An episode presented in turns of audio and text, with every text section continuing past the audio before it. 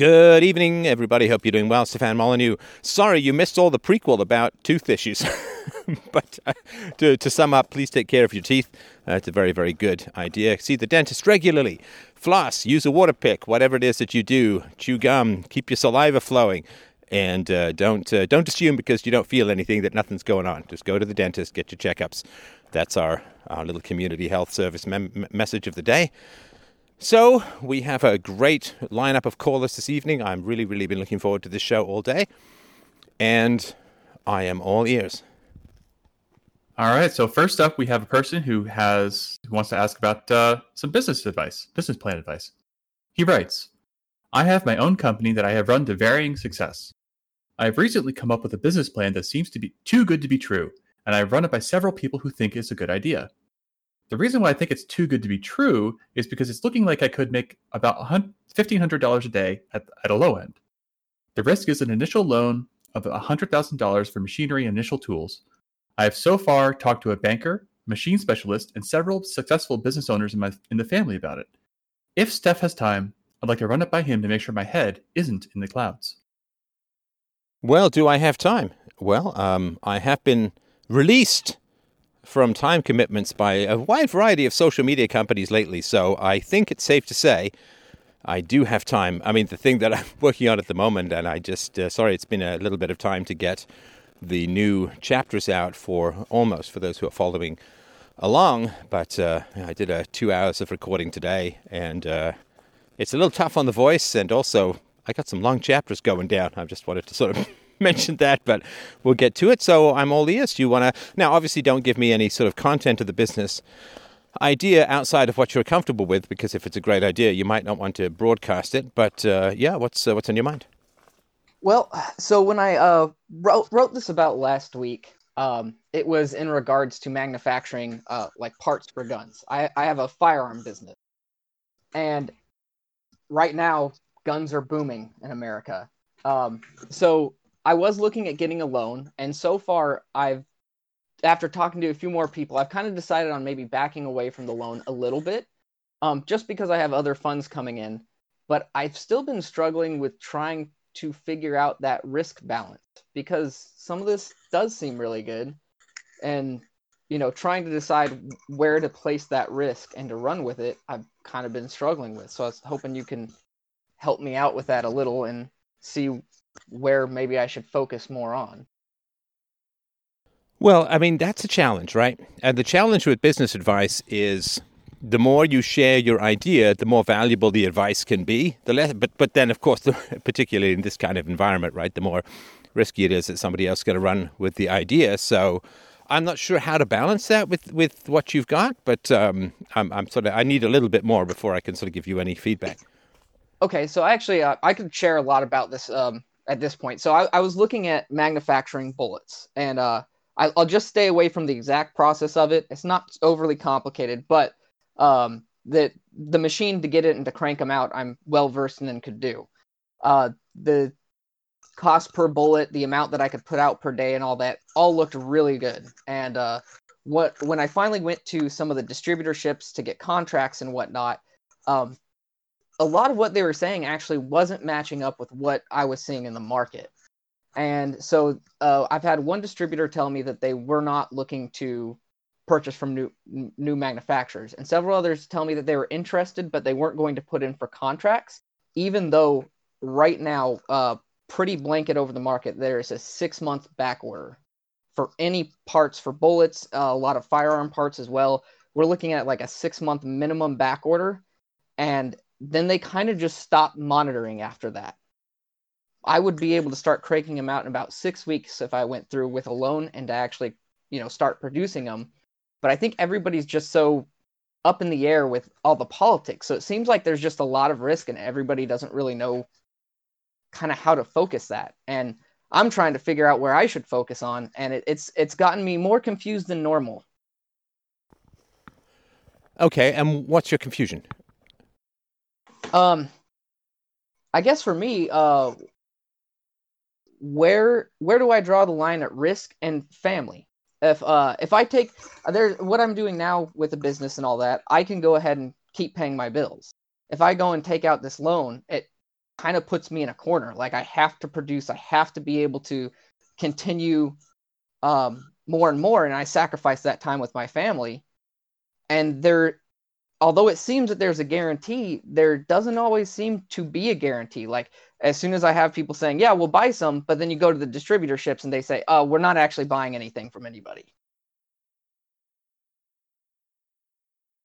What about you know, the, the big unknown, and I was just reading about this in my novel today, the big unknown is always the regulatory environment. In other words, how subject to the whims of politicians is what you're trying to do. Oh, a ton. That they actually put me out of business for 11 months because they lost my paperwork. I had to drain my savings once, and I, that might be why I'm so hesitant to jump into major risks with this again. Right, right. Yeah, I mean, so, being dependent upon the whims of other people who have political motivations is really tough. I mean, I say this, this is somewhat of a similarity because, you know, the social media deplatforming that I've experienced over the last, gosh, I guess 10 or, 10 or 11 months uh, is, it's pretty wild, right? And there was no rules that I knew that I broke. There was no warning there was simply a decision, no negotiation, and so on. And it, it has to do, of course, I think, largely with politics.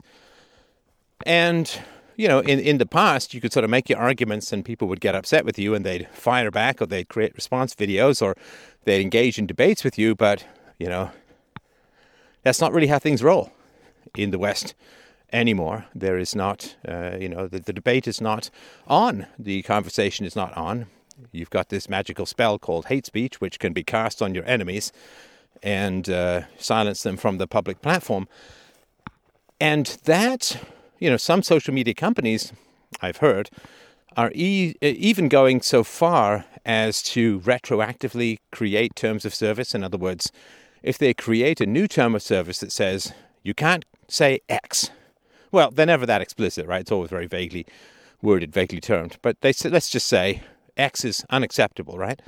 Now, of course, if you said or argued for X in the past, then the terms of service that says now that X is unacceptable should not be able to reach back through the tunnel of time and you know pluck you from the other side right that that would make no sense at all because that would be like saying well we you know we're raising tax rates oh and by the way we're going to go back 10 years and hit you with that tax rate from the past, right? That would be uh, unjust.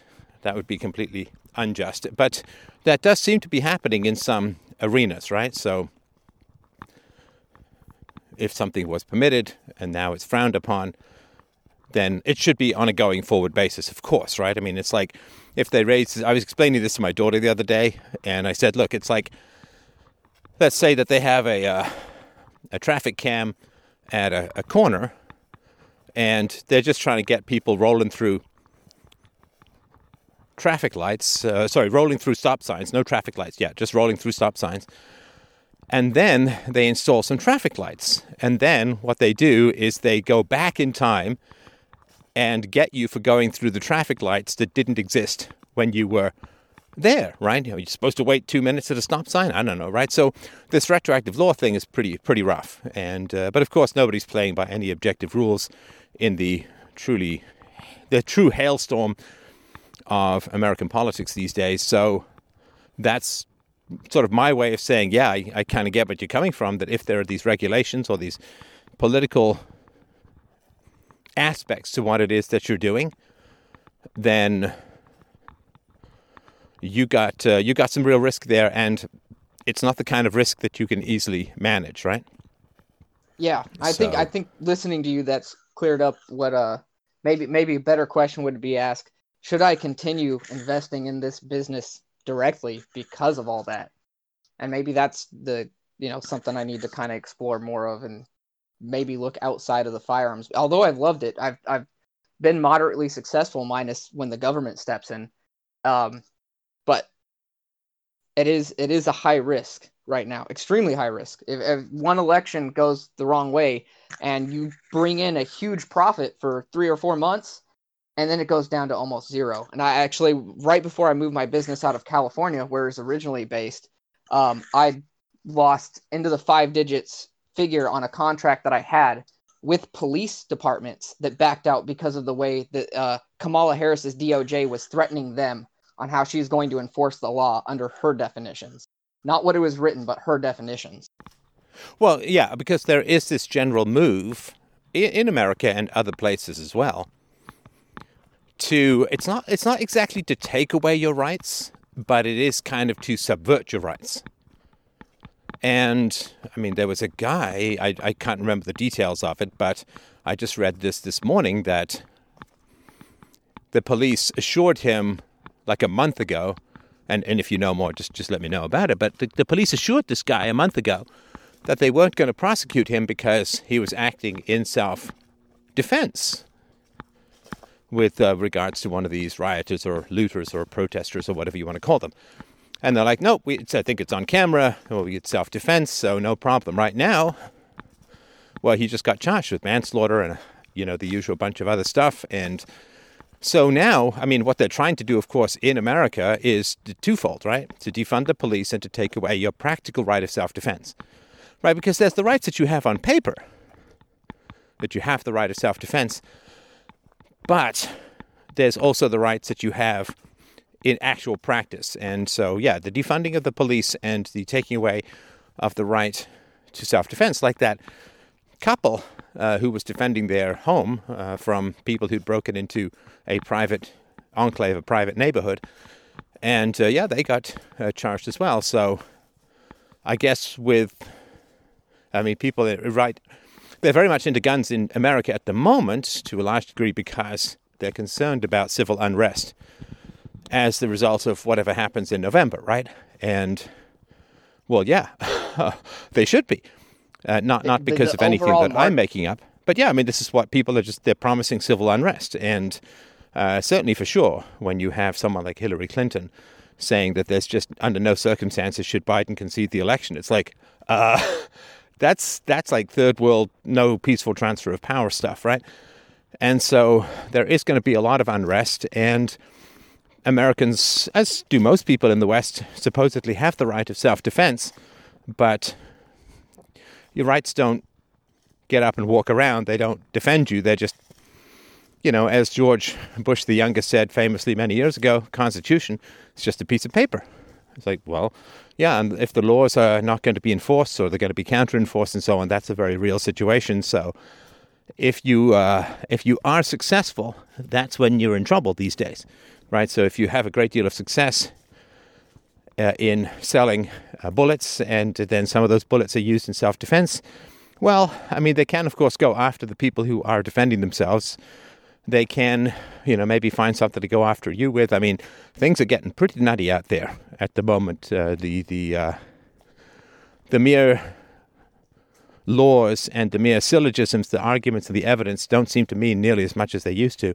So maybe that's part of what you're concerned about.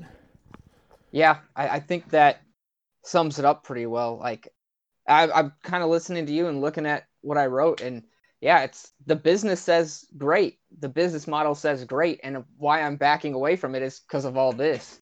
I mean, the overall market for firearms ownership has grown over 25%. And and yet why are distributors not actually putting out for more orders to to bring in that amount?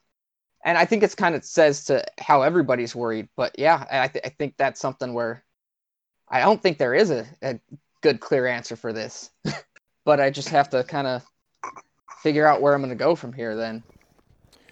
Right. Now, with regards to sort of family time and risk, I have obviously my own, I've had my own thoughts about that over the ah, you know, over the last, I don't know, 15 years or so. Although, of course, initially what I thought about when I talked about, you know, voluntary families and so on, it didn't strike me as particularly um, risky.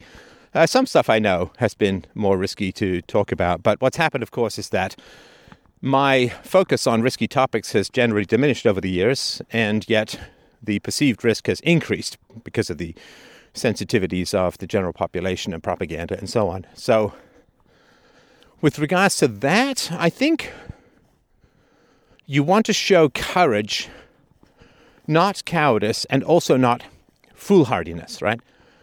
This is an Aristotelian mean that I've talked about many times on the show, but it's an important thing. You you want to show your kids that you have moral courage, but not to the point of self-destruction, if that makes sense. Because they you want them to admire your resolution, your integrity, but also you want them to respect your judgment. And so I think I think it's important to take some risks without talking in specific uh, about your business content. But yeah, with regards to business, you do want to show some courage. You want to show some resolution. You want to show some capacity to take risks, but also, you know, if the plane's going down, you got to know when to jump too. like this, there's no commandment to go down with the ship, so to speak. And so I would say, with regards to the manageable risk, like the non political risk, the non regulatory risk, like whatever's happening out there in the market for you, I think it's worth taking some real risks. We can.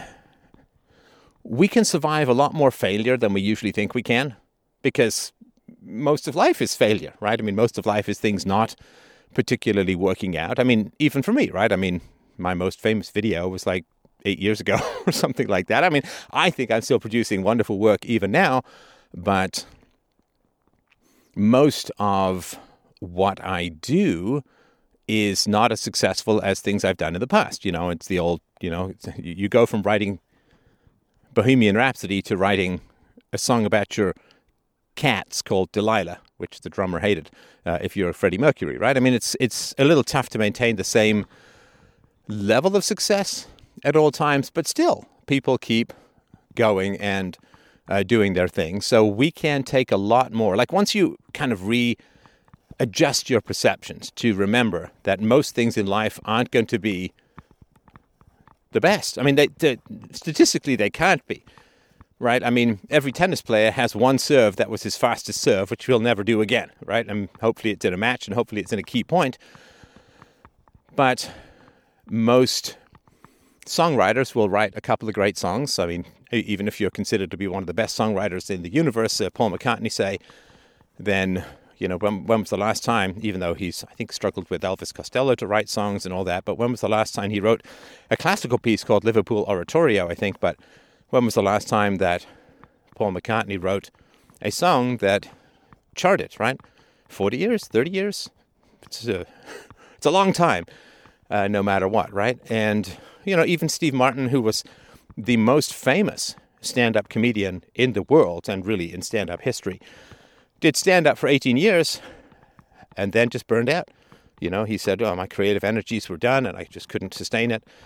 And it's the same thing with John Cleese, very funny guy who did a lot of different things, everything from, you know, the sitcoms uh, Fawlty Towers to Monty Python to movies like A Fish Called Wanda and even he did uh, comedic instructional videos or educational videos for corporations and so on. And yeah, he was like, yeah, it's about 15 years. You get about 15 years of peak creativity, and then it just kind of waltzes off. Or Stevie Wonder.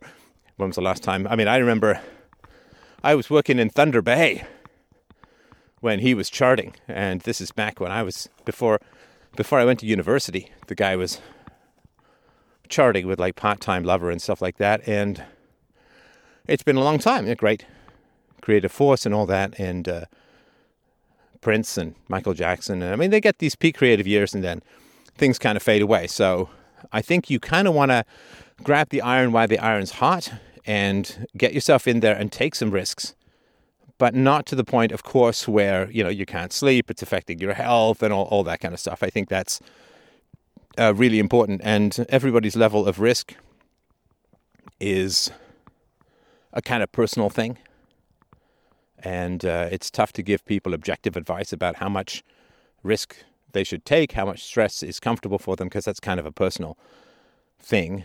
But I think it's worth taking some risks because, I mean, if you fall flat on your face, you know, as the old saying goes, as long as you still got your health, right? I mean, then you can sort of pick yourself back up. But you know, if you if you ride the stress bike too long, uh, you know, your your sort of pedestal of health could dissolve under you, so to speak. So.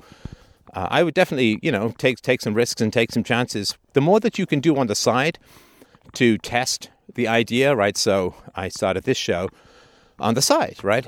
I was a part-time lover of philosophy, I, I suppose, going back to the Stevie Wonder song. But I think you do want to test the waters, see what's going to fly, what's going to work, and then and then if you decide to go in, go all in, right? So when I first started this show, the company that I was working for in the tech field, well, this happened actually twice. So when I left the company that I co-founded to write novels, I wanted to write novels. They offered me, I don't know, crazy, 150,000 bucks a year. I mean, this is like over 20 years ago, so it was like I don't know, twice as much now, uh, just to come in three days a week. And it was tempting. It was tempting, but I thought, you know, no, if I'm going to write novels, I'm going to write novels. I'm not going to have this kind of split focus and, and this and that. And plus, I knew, you know, these kinds of jobs tend to spill over and then there could be travel involved. And, you know, the last thing you want is a full time job with part time pay, so to speak. And then that also happened when I left to start Freedomain Back then it was Freedomain Radio, of course. I got an offer, again, three days a week, a uh, pretty good salary to just continue doing what I was doing for this company. Uh, I was a director of marketing at that point, and I'm like, nope. I tempting though it is, and I did go back in once or twice more, but tempting though it is, I am going to say no because if I'm going to do this, I want to do it all the way. I'm a big one for jump in and it's the fastest way to learn how to swim. It's not the greatest analogy because, of course, learning how to swim, if you fail, you die. But I'm a big one for, you know, test the waters. But once you decide to go for it, then I would say, you know, go for it in half because nothing succeeds like commitment.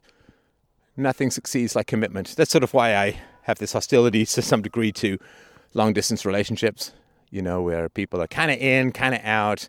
Uh, they're, they're just treading water. And to me, it's like get in the pool, get out the pool, but don't just kind of hang half in. And so, yeah, test the waters.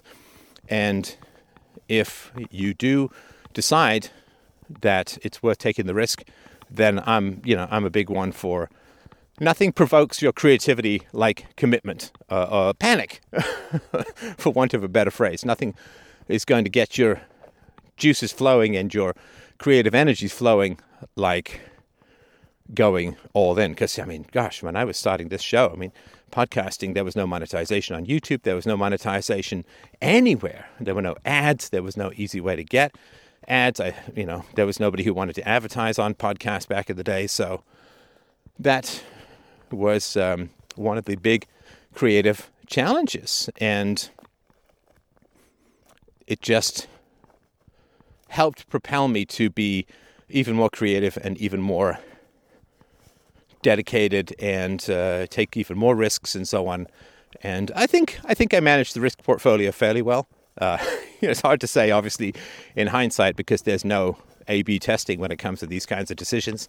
But I'm pleased with the risks that I took. The consequences have been very harsh, but uh, not entirely unexpected, of course. And uh, so, you know, whatever you do, just don't have regrets. That's sort of the big key thing in this life, right? Whatever you do, just don't have regrets. Regrets will kind of gnaw you up. And you're always going to have some regrets. If I had played it more safe, maybe I'd still be on these various platforms, but then I'd have the regret of sitting on important information that I hadn't shared, uh, and that would have been pretty rough. Uh, if I had gone, I don't know, more full, more full tilt boogie and stuff, then I would have the regrets of having provoked my own deplatforming. But as far as I'm concerned, I walked out with I was yeeted out, so to speak, with my honor intact. I told necessary truths, and uh, I don't. Uh, I, I, never acted out of hatred or malice or hostility or anything like that. And so, uh, the the uh, shame of the deplatforming uh, rests not on my shoulders at all. And the shame of having avoided important truths for the sake of trying to avoid deplatforming does not sit on my shoulders as well. So that's just sort of a little slice of what you want to aim for, I think, which is to be satisfied with the decisions uh, that you've made and to have really reaped the rewards of a major commitment. Like you got to figure out the parachute once you're out of the plane, right? That's kind of a, a, have to, right? Oh, and I've put myself in that situation a few times, and I've always been okay. And um, you know, it's you, you talking about all that the risk that you've taken and stuff, and uh, yeah, I I can understand that in not the same way, but in a similar way. And then it just it kept popping up in my head while you're talking about that. It's it's my kids now. That's what's changed it for me, is uh having kids. It's absolutely amazing, but all of this is just coming down to my risk assessment has changed since I've had kids. And it should. Yeah, it should. I don't ride a motorcycle any, anymore. Right. It is, right. absolutely fun, but I saw a guy die in a motorcycle accident. I'm like, I have kids now. right. That'll do it. That'll do it. And so, yeah, so with kids, you don't want to teach them that life is so scary you can't take any risks. But you also don't want to teach them that you should just throw yourself out of a plane and hope there's a parachute somewhere between you and the ground, right? So you've got to get that that middling road going, so to speak, right? So, um, and, and again, that's very much a personal judgment. But when it comes to kids, I mean, it's it's you know what it's like as a dad, right? It's like the physical caution side, right? You don't want your kids to be afraid of taking any physical risks because then they just sit on the couch and get sick that way, right? But at the same mm-hmm. time, you don't want them taking crazy risks that result in them getting injured, uh, harmed in, in terrible ways or whatever. So Eh, you gotta you gotta find that. I mean, it's the same thing with exercise, right? I mean, you want to exercise to the point where you're healthy. You don't want to exercise to the point where you know, like Tiger Woods, right? He was asked the other day what he regrets about his twenties, and he says, "Well, one thing I regret is I ran too damn much, so now my knees are shot." Now, I'm not sure that the eh, golf is not a very sprinty kind of sport. So I'm not sure that it was necessary for him to run that much. I see a lot of golfers with pot bellies, and I'm pretty sure they couldn't sprint up a flight of stairs. So, you know, there's a guy who exercised too much. I mean, Arnold Schwarzenegger has the same complaint about his own knees, right? But at least he was doing the kind of quad building racehorse knee squats that got him to be Mr. Universe a couple of times and was kind of an essential part of his bodybuilding career. But I don't think it was quite as necessary for Tiger Woods. So yeah, exercise enough that you stay healthy, but not so much that you get uh, you get messed up. Like a friend of mine who was judo guy and some big beefy 250 pound Russian guy landed on his knee in a bad way, and his knee just got completely mushed and.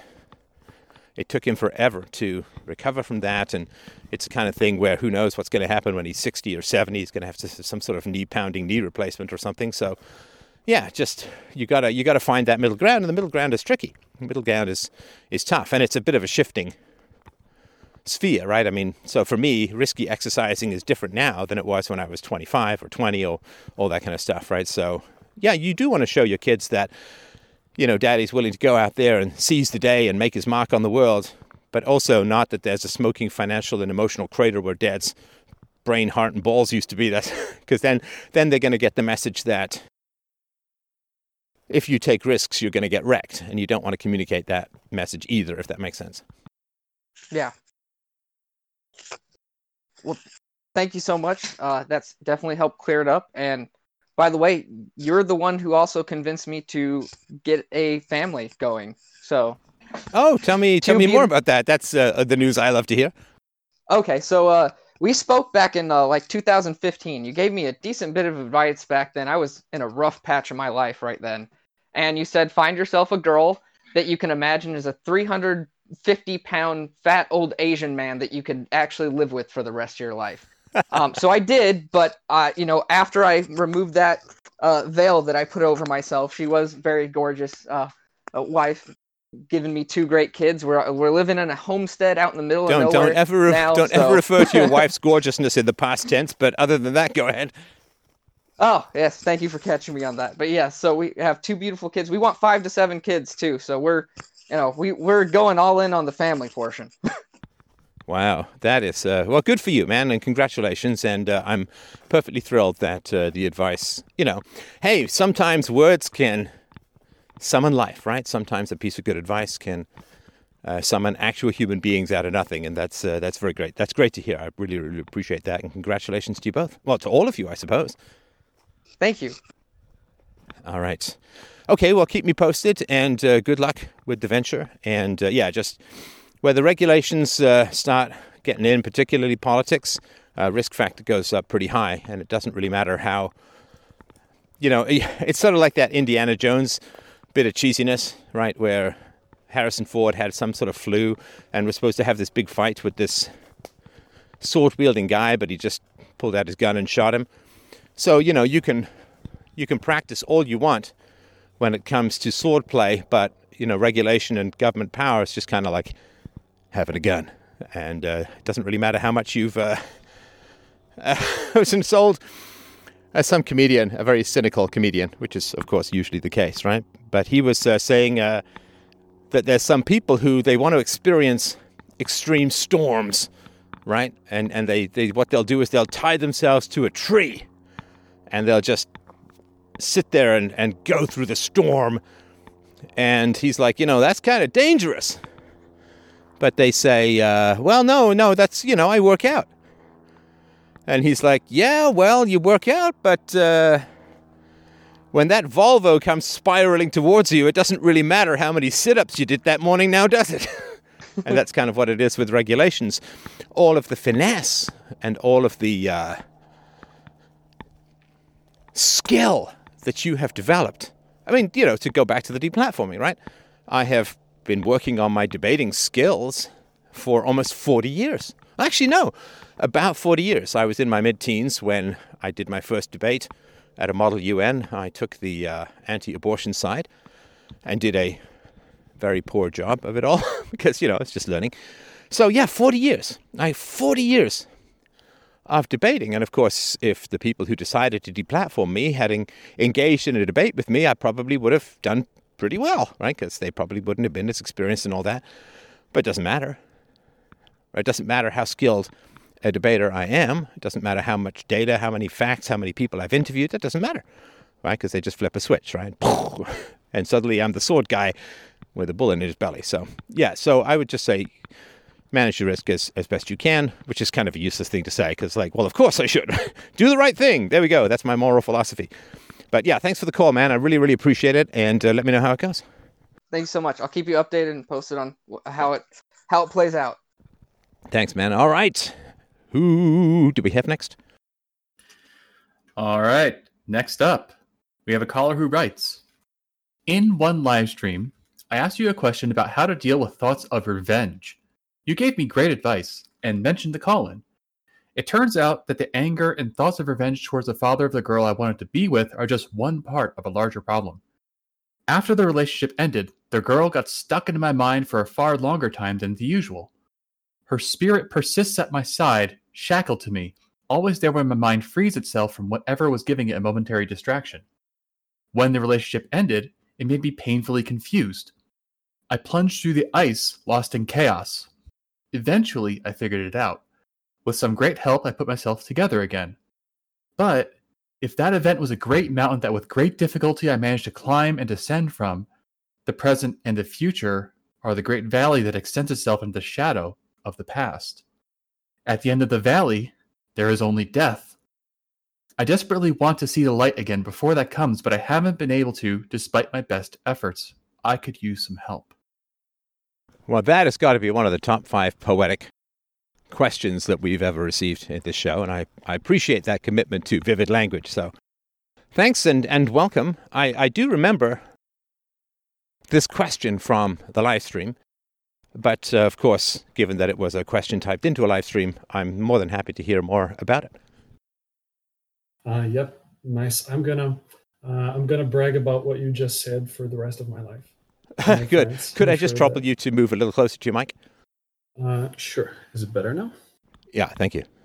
Okay.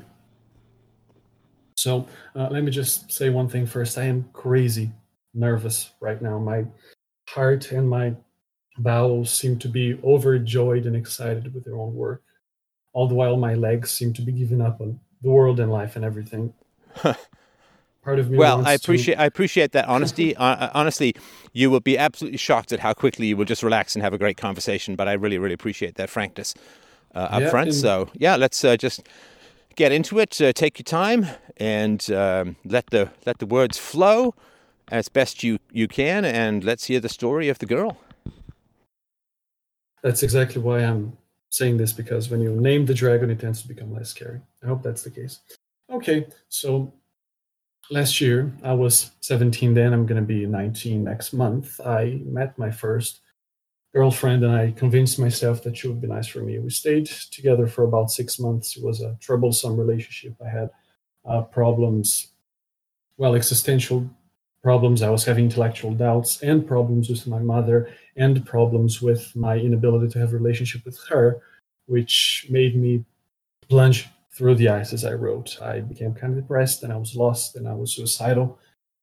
And uh, she um, ended up breaking my heart, and I was really, really, really lost. I had some help from uh, a bunch of nice people, and uh, eventually I, I figured it out.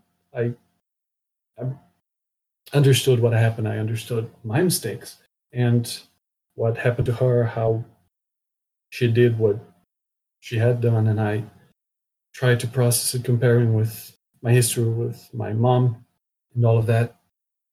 And that was nice. And um, it was in my transition from 17 to 18, so it was a very promising start for my adult life.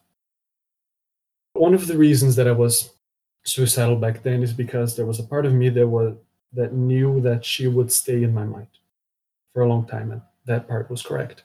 She still is here, as I wrote in the email. People say that you get over a relationship in half the time, in half the total time that the relationship lasted. Well, it has been almost double the time of the relationship at this point, and she's still here, and I can't figure it out. So.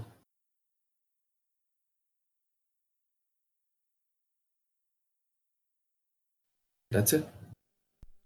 That's good, and I appreciate that. Sorry, it sounds like I'm judging sort of what it is that you're saying, but let's get to the vengeance aspect of things. Yeah.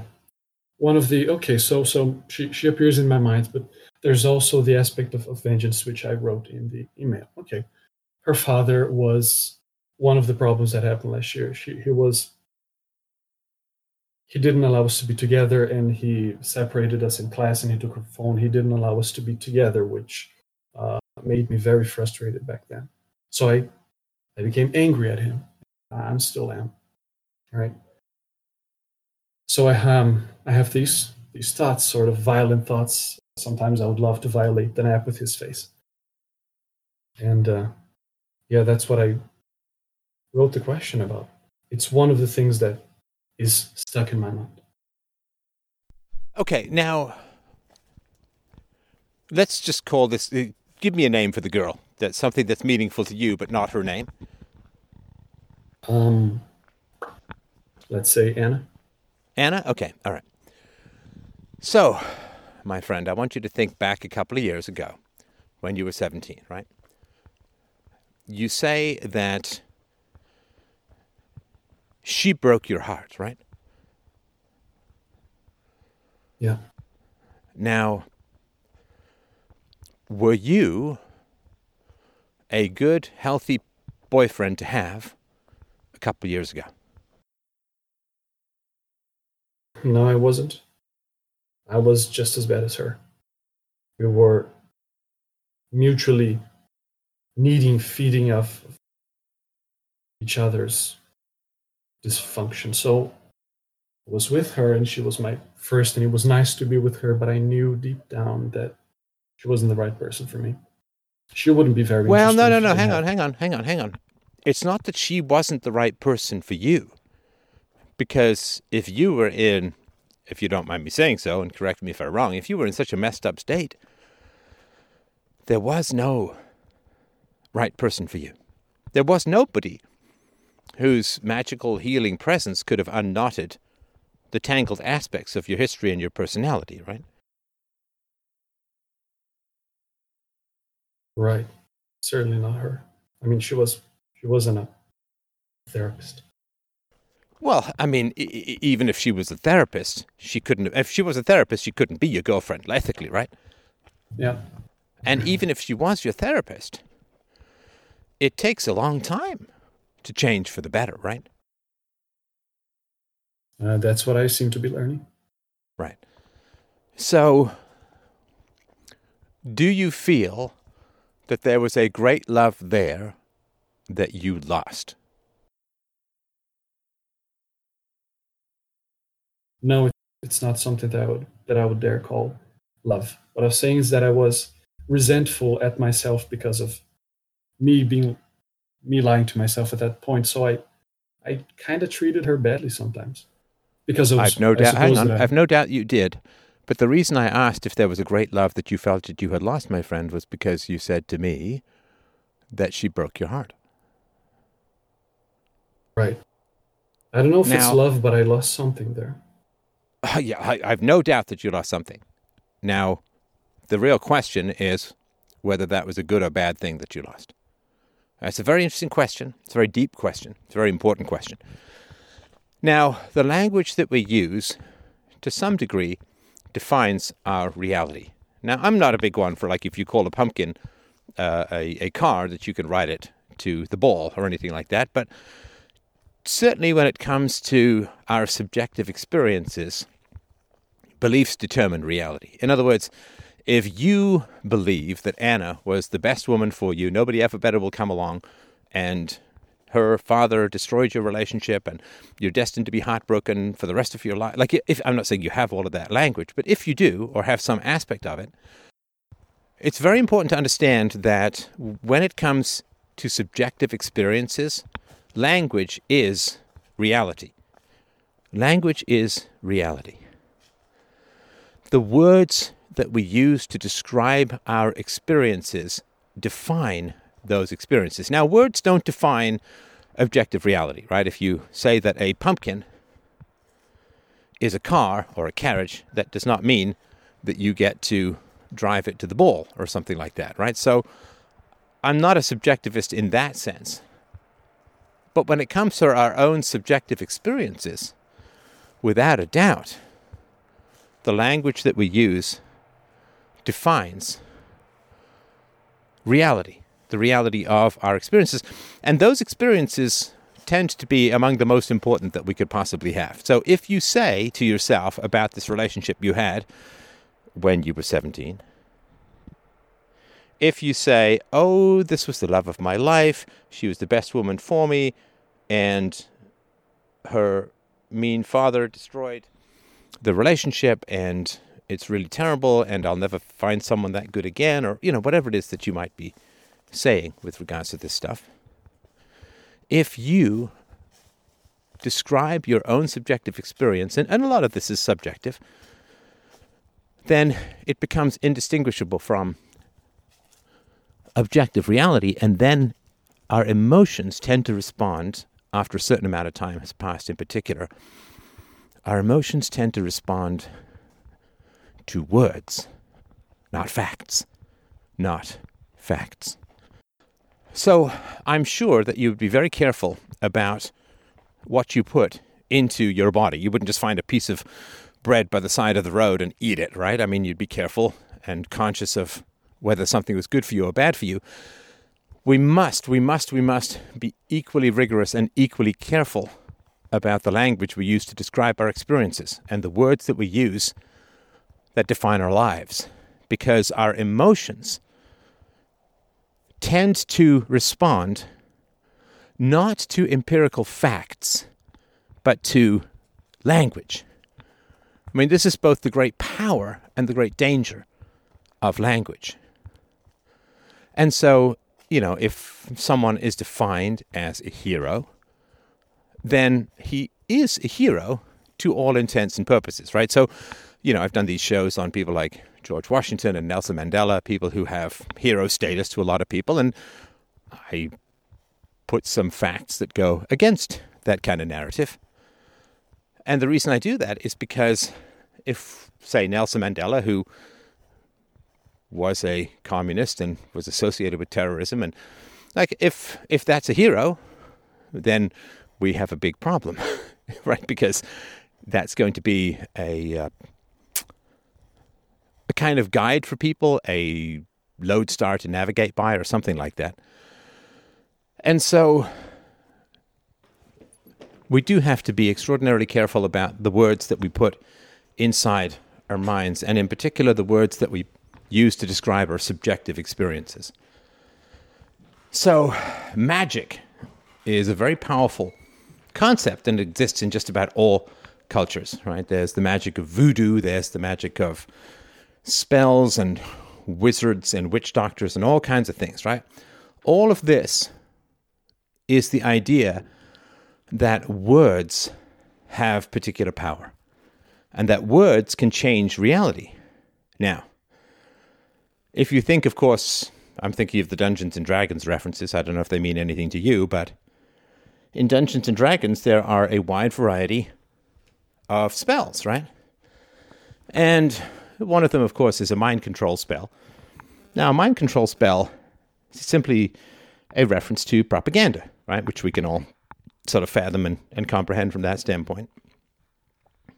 Now, there's also something called a fireball spell. A fireball spell is 66 plus level caster or something like that. And the fireball spell, you know, the ball of flame shoots out from the wizard's fingers and explodes and, and all of that. And you get to dive aside for half damage or whatever. Now, what does that mean? Well, what that means is that if you are the media and the propaganda arm of, say, the military industrial complex, then you can start a war.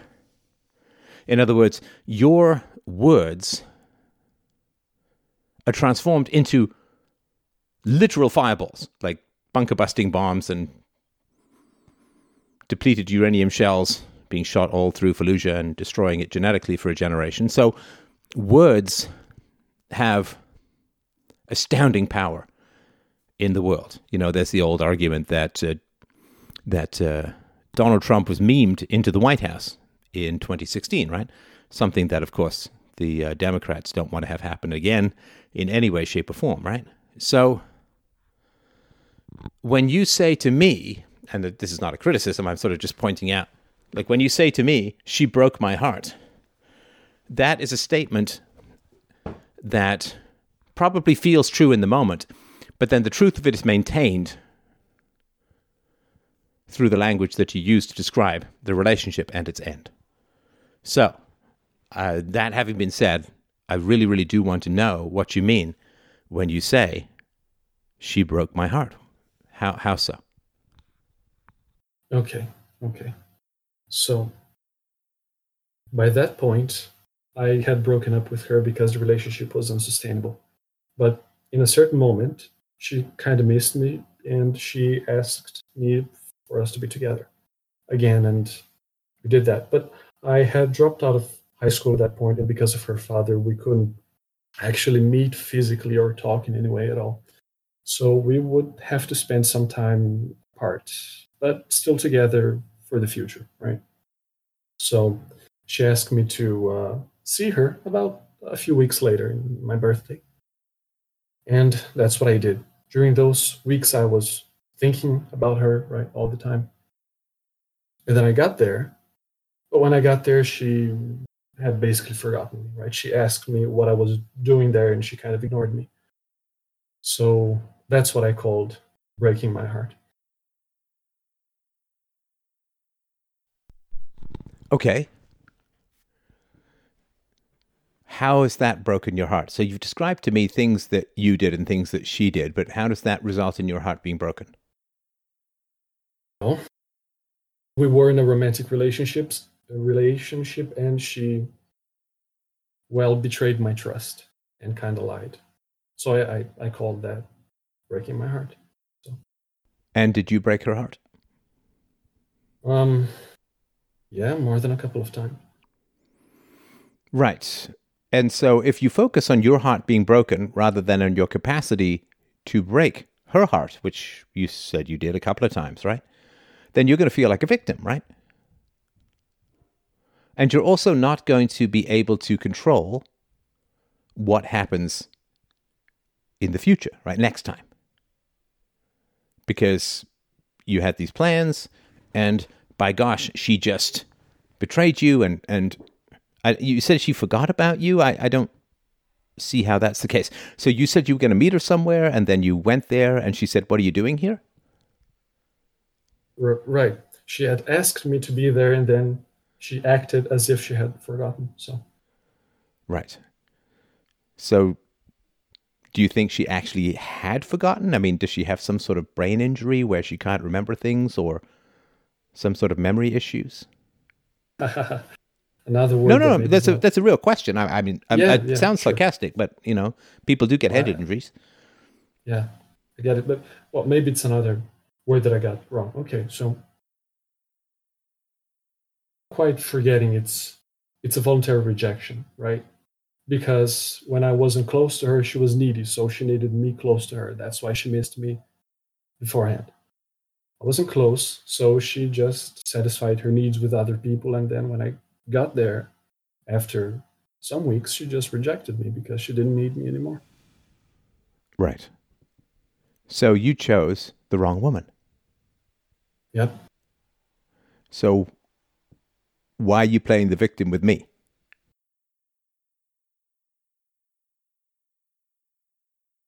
Well, okay, so I wonder who I am going to be angry at. And right now, I don't see much of a way of being angry at her, for example, and not her father, without recognizing that I was a victim. I also. no, no, no. You've you've already hurt her and expressed anger. Hang on, sorry. You've already expressed anger towards her. Right? She betrayed me. She broke my heart. Right? That that's a statement of anger towards her.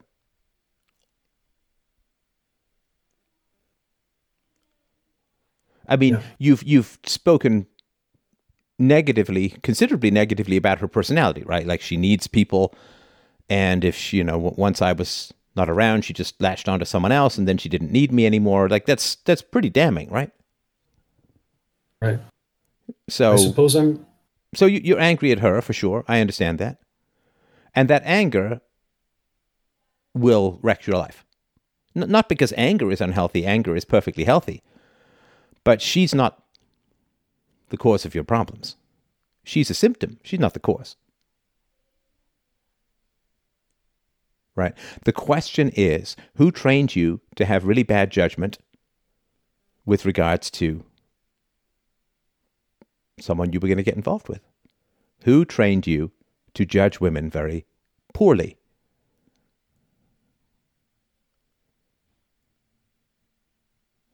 Not exactly a new listener. I have some ideas. Yeah, no, I mean, I'm I'm all ears. I mean, this is why we're going relatively fast, right? Mhm. Right. So Right. when you're particularly when you're 17, right? When some when you're 17, with all due respect, I mean, you need some protection because there are dangerous people in the world who will take advantage of and hurt young people, right? You know, my daughter is still quite a ways off from this, but you know, when she gets older, um, you know, there are going to be men out there in the world who are going to uh, treat her badly. And it's kind of my job to, at least, you know, till she gets into her 20s, in which case, hopefully, the lessons have already taken. But it's kind of my job to treat her well so that she gets used to being treated well, so that when someone treats her badly, she shies away from it. And, you know, she will probably boy crazy about some guy who's maybe very handsome or whatever, or very charismatic, but isn't necessarily a good person. Then, then it's my sort of job to keep an eye out and you know point out any issues that he may have, and and you know maybe point her towards a better guy. You know, these are all part of the patriarchy, right? It's part of the patriarchy and the matriarchy, of course, to a large degree as well. So, how the hell did you get involved in such a dysfunctional relationship while you were still legally a child? Well, that's on your parents, right? Yeah. So, tell me about your mom, because that to me is where the source of the problem is. Probably it could be your dad, but I mean, I'd start with your mom. Right. My father died when I was five years old, I think. So that might be important to know. Okay. Well, um, where to start with my mother? She um, she's an alcoholic, and she abandoned me with my brother. He is four or five years old now. And uh, she abandoned me with him several times for weeks to go out there and, and drink, right? And she neglected me emotionally and socially. I grew up in front of a computer. The games were, were, were my structure in life. They were what gave me meaning. So I'm still kind of addicted to them because of that, right? She she couldn't bother to to listen to me. I noticed that this during the, the process of this year, right? Since I'm I'm about to be 19 now, and I uh, talked to her. I tried to talk to her a couple of times about this. One time, she was particularly displeased because I didn't talk to her. I talked to other people, and she started crying. It was about the only time when she became emotional, and she was saying to me that she was sorry for those things. Hmm. And she hugged me, but it was um, it was manipulation. The next day, she, she had forgotten. She was blaming me all over again. I tried to. Well, it certainly her is. It's it's tragically true that people who do a lot of harm to others are very often easily overwhelmed with self pity.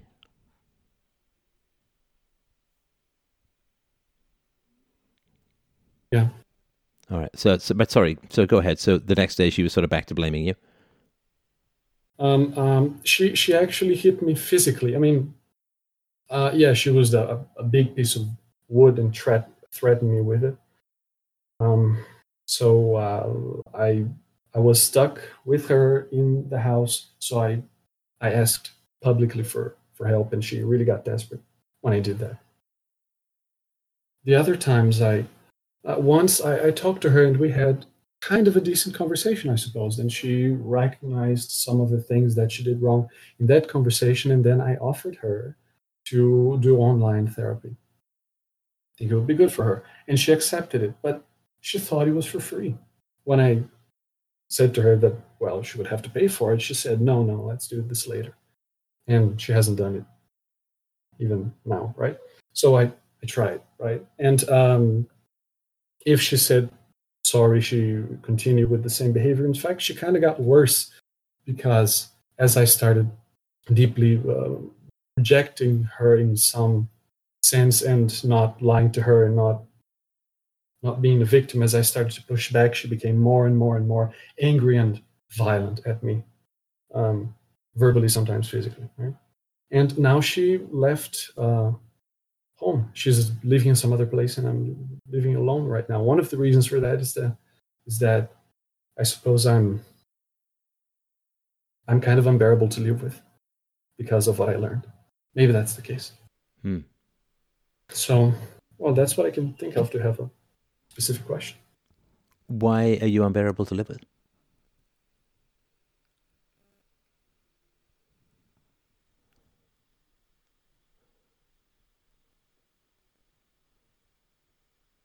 Oh boy. I'm sorry, I'm not sure. Did you hear me?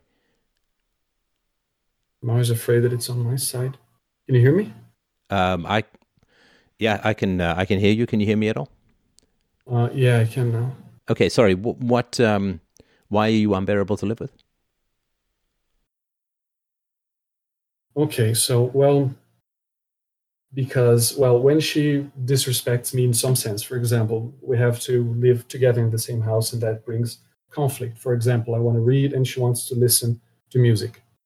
So who's gonna who's gonna win in this sort of confrontation? As a team, of course, I, I would just uh, isolate myself in the room or get out. But eventually, I, I started to push back against that, and that became quite unpleasant.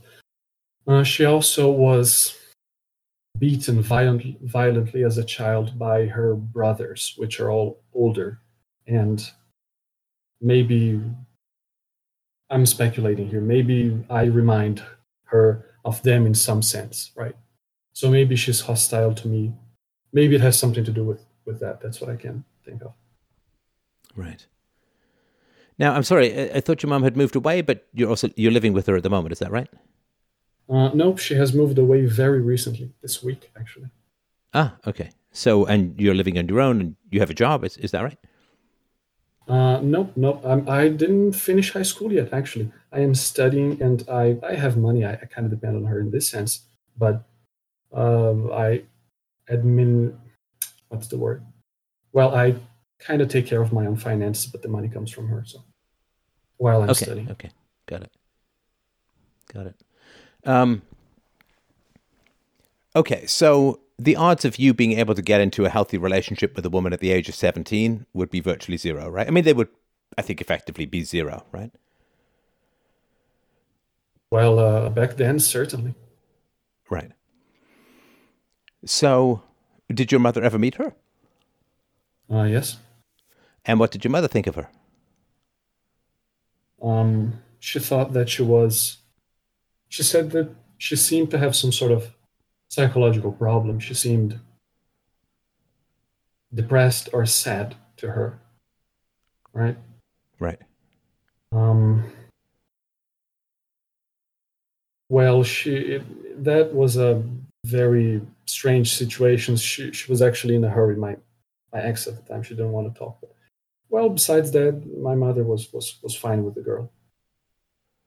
Well, but your mother, your mother thought that she she had psychological issues. This girl, right? Yeah. And did your mother have many conversations with you about your dating, or was it kind of just that one time? Um. Well, she said a few words, like not conversations, just uh, be careful what you do with her because you know she is afraid that I would get someone pregnant, for example, right? That sort of stuff. Not not conversation, just warnings for the most obvious kind of problems. Right. Okay. Right. So I'm very sorry, of course, about your father and and his death when you were five. Very very sorry about that. Um, your mother being an alcoholic and a victim of child abuse who resisted treatment makes things extraordinarily difficult for you, without a doubt. And there's no chance that this relationship could uh, could have worked. No chance. And it's not because you're bad. It's not because the girl was bad. It's because you were raised very, very badly, right? Yeah. So there is no paradise back there that you missed. Because the question I always ask myself is okay, well, why are you, I won't say hung up because that's kind of disrespectful, but that's sort of the colloquial phrase. But why are you still focused on this relationship? Because you have a belief about this relationship. And we tend to get stuck in relationships where we have not learned the truth about those relationships, right? So, I mean, to, to take a, a, a very extreme example that is just used for illustrative purposes, if someone you love goes missing, then you'll go look for them, you'll search for them, you'll you'll put out ads, you'll take out ads in the newspaper or, or online or, or something, right? You'll you'll try and find them.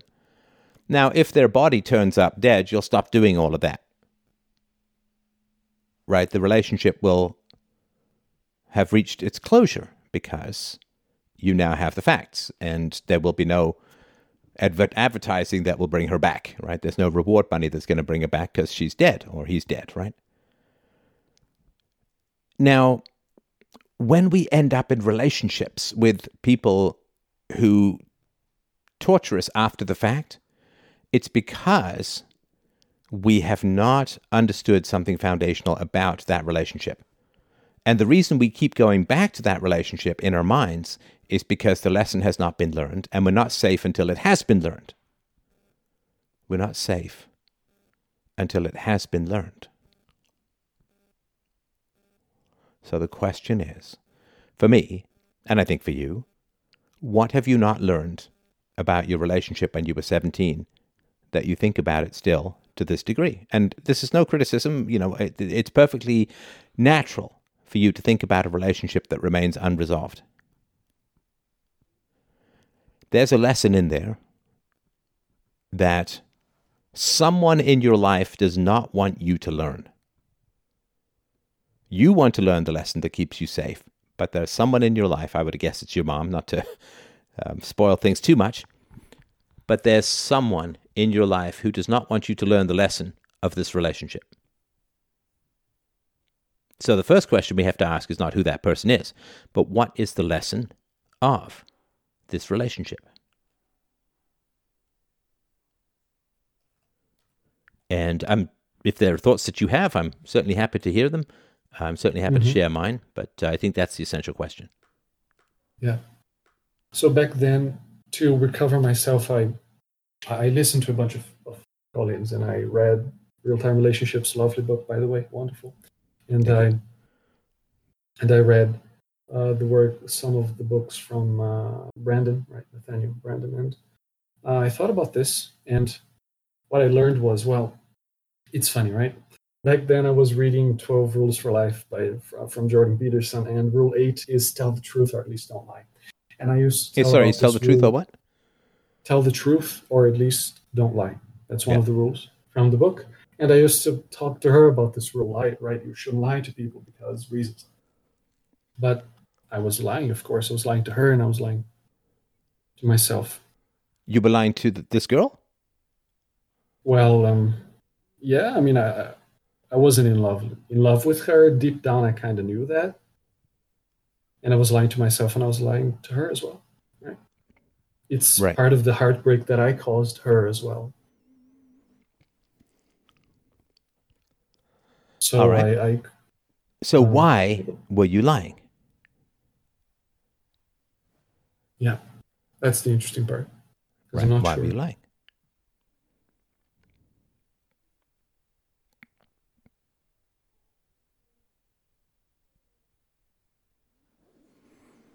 I'm not sure. I just want to make sure you heard me. Can you hear me?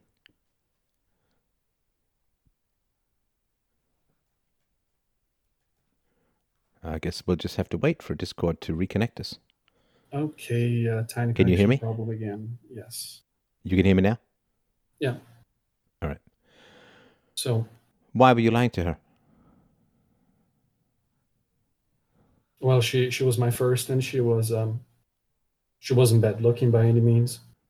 It was nice to be with her. It was nice to have her around. If she needed me for some reason, if she was attracted to me, God knows why, then uh, I would stay around her. Uh, I liked myself too. Right. For some reason, I couldn't bear to be alone. Well, okay. Yeah, go ahead. maybe maybe I still don't. Right? It's like very soon in the relationship I noticed deep down also that I got addicted and I knew from the first time I broke up with her that I would have a lot of difficulty forgetting her because I really couldn't be alone. I really wanted to have her around. I mean, Right. that's all I can think of. Okay, all right.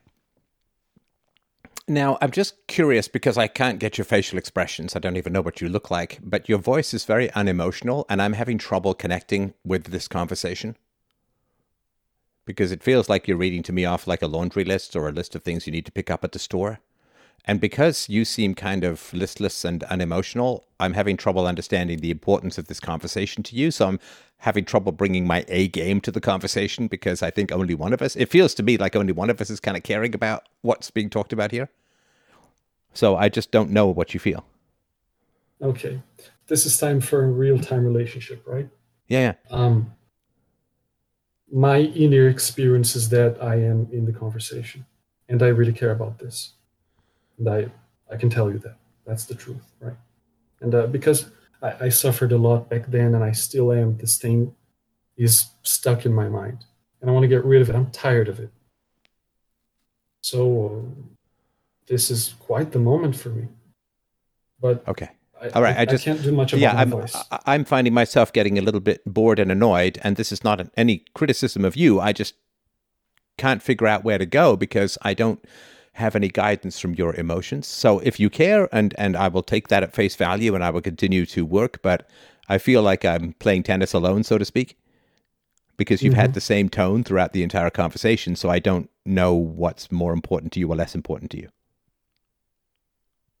Weird. I really have no idea what that means for me, but What do you mean? well, it's like um, it's not like I'm trying to hide my emotions. I mean, if if anything, the opposite. That's not the impression that I want to cause. So, I don't know. Okay, so you're feeling strongly, but it's not coming through to me through what you're saying, right? Yeah. Um, Let me just, uh, this is the good thing about having our friendly Discord server here. Let me just uh, dip over to the um, the server. And uh, is it just me? It could be me, obviously. Uh, do, do other people, and feel free to unmute yourself here if you want to talk about it, but do other people, uh, are- they picking up on something that I'm not, which certainly could be the case about uh, emotions or, or intensity or passions?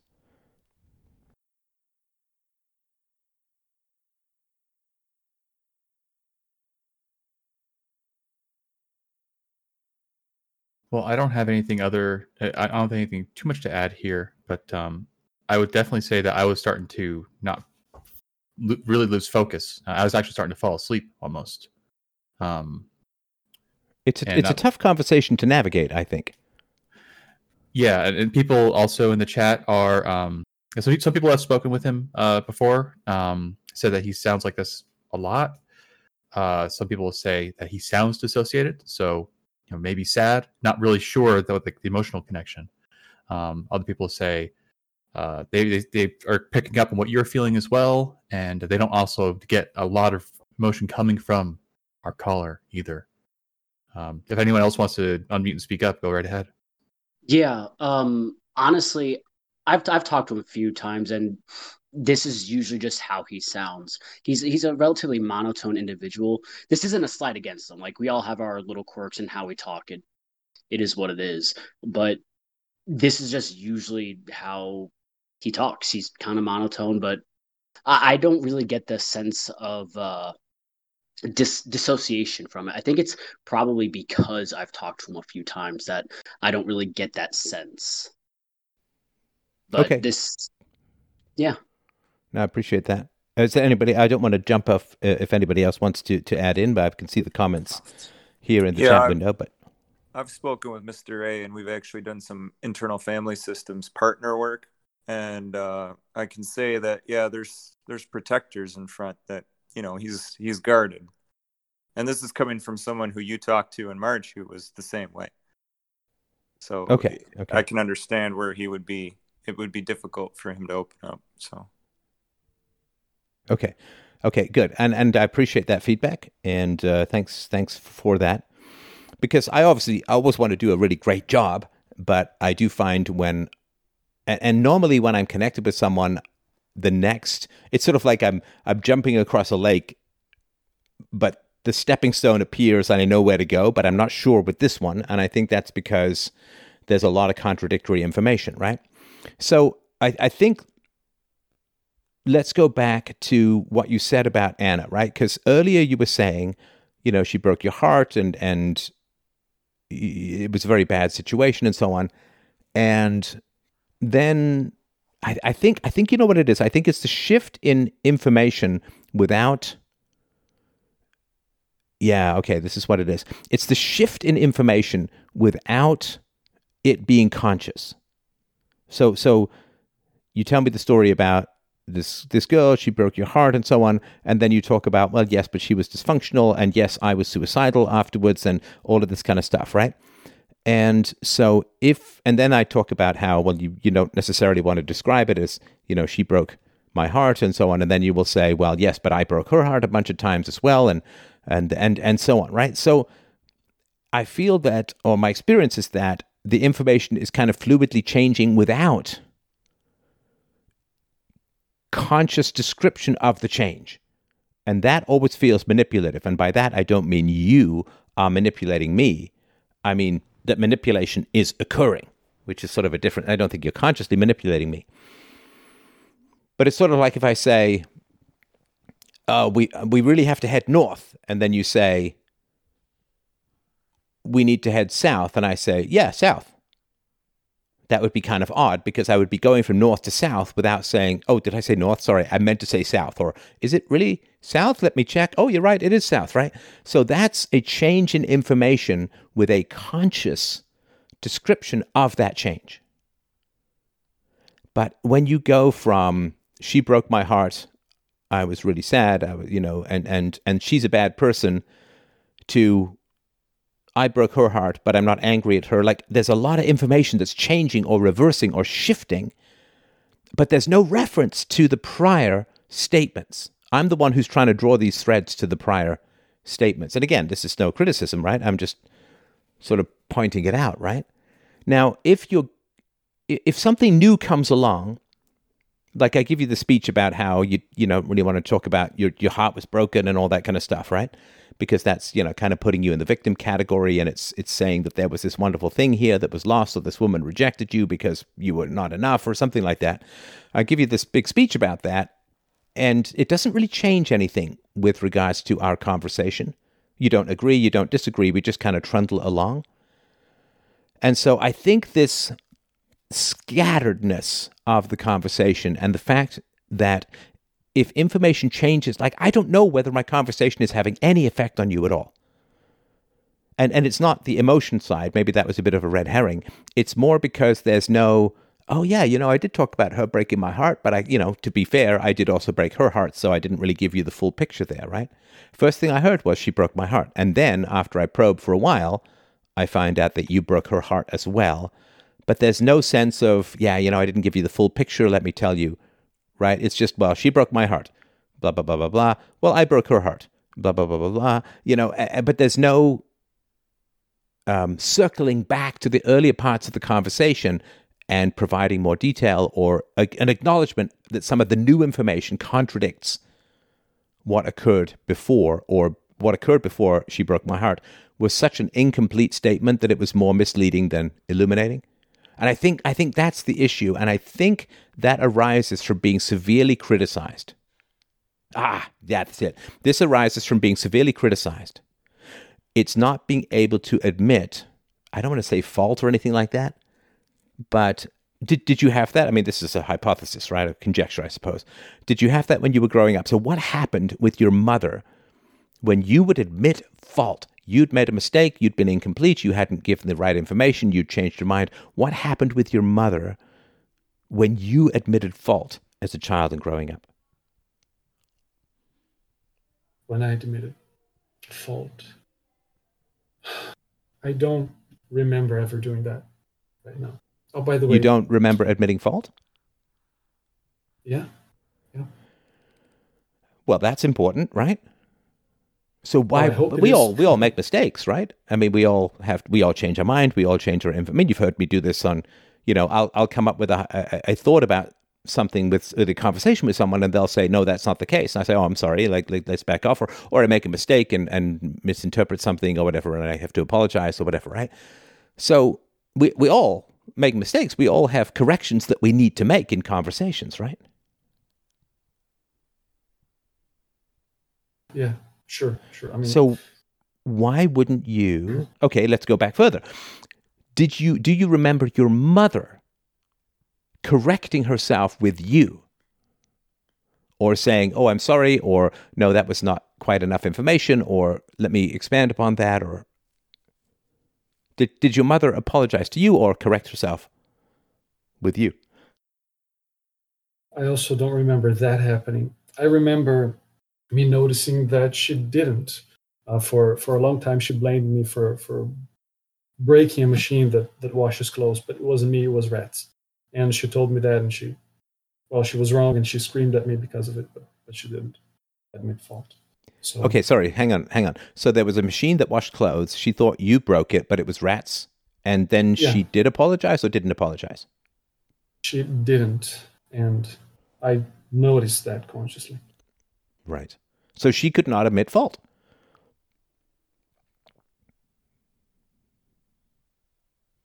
Hello? Oh, did we lose you again?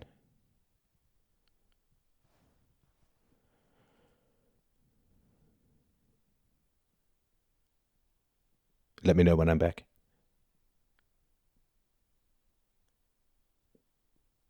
Hello, hello.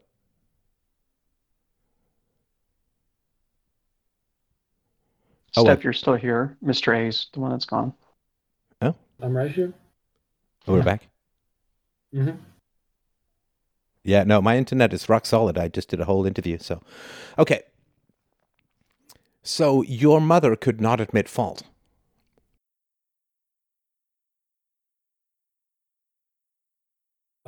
I okay, it's working. I, I don't remember the situation, but I remember the way she would do that in a very reluctant manner and, and, and short, right? As short as possible, trying to avoid the the act of apologizing. Okay, and and then it would be like sorry, you know, or I, I guess I'm sorry, or I'm or it's the weasel apology, the BNAP I call it, the bullshit non apology, where it's like, well, I'm sorry if you were upset, or I'm sorry if that bothered you, or I'm sorry if if uh, I upset uh, offended you, or like it it's it's putting the onus on you, it's putting the responsibility on you, right? Um, it's like, yeah, I was wrong. Sorry about that, and that's it. Nothing more. Right, and the sorry is vaguely aggressive, like fine, I'll admit that I'm wrong, sorry, you know. Yeah, pretty much. Right. Yeah, like I mentioned this on the show years ago. I think I, I it just popped into my head with regards to admitting fault. My mother, she had a vacuum cleaner, and she couldn't find it. Now we lived in a pretty small apartment, so it wasn't like there was a whole lot of places to look, right? But my mother was absolutely convinced, absolutely convinced that one of my 11 or 12 year old friends had stolen her vacuum cleaner. Can you imagine such a thing? And I was and, and she was demanding, demanding that I go and interrogate my friends to find out which one of them had stolen the vacuum cleaner. And this went on for like a week. And you know, I mean, I was I was starting to hit puberty at this point, so part of me was like, you know, screw you, witch. I am not doing that. And I said that. I said, I'm not doing that. Now she'd get really angry, but she, you know, I was too big for her to beat up at this point, right?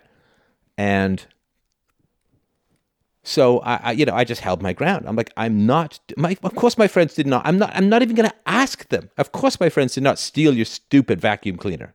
You think that's what 12 year old boys are really into is stealing ratty old appliances from broken down apartments? I don't think so.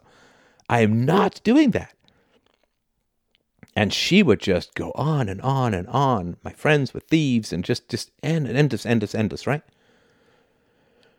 Anyway, so after about a week, knock on the door, and a friend of hers from one of the floors below ours, we lived on the fifth floor, a friend of hers from one of the below floors said, Hey, thanks for the vacuum cleaner.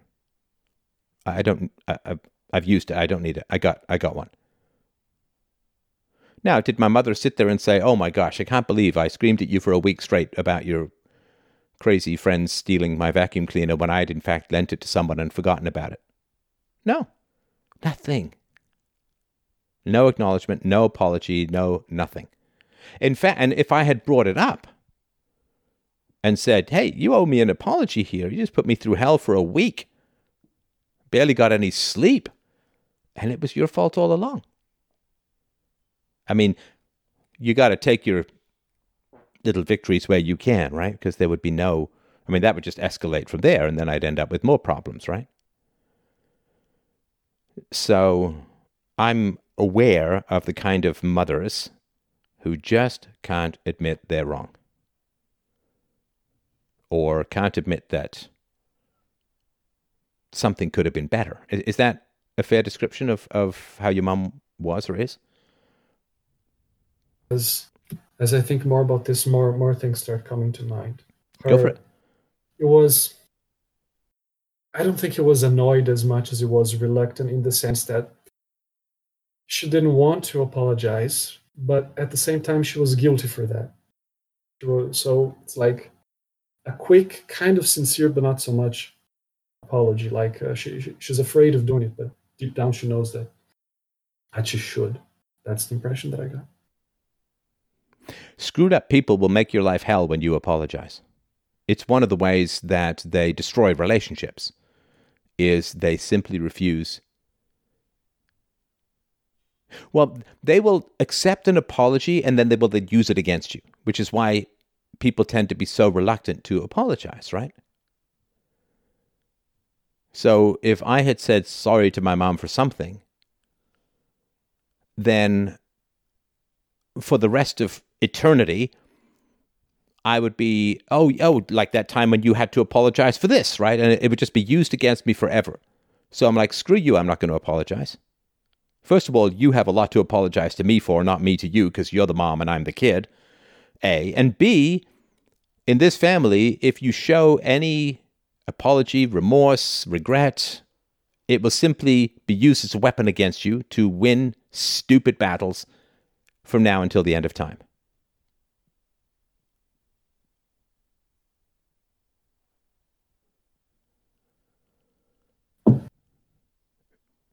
So that's very important. And now you're stuck in this idea of vengeance, right? You want revenge against this girl's father, right?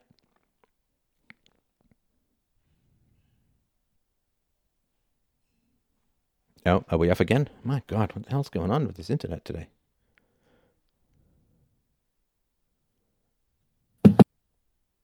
Are we yeah, back? we're back. Mhm. Right.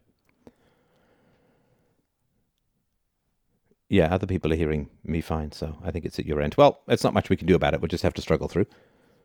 Right? So you have a desire for vengeance against this your ex-girlfriend's father. And a desire for vengeance is very interesting because vengeance is what happens when the other person does not apologize.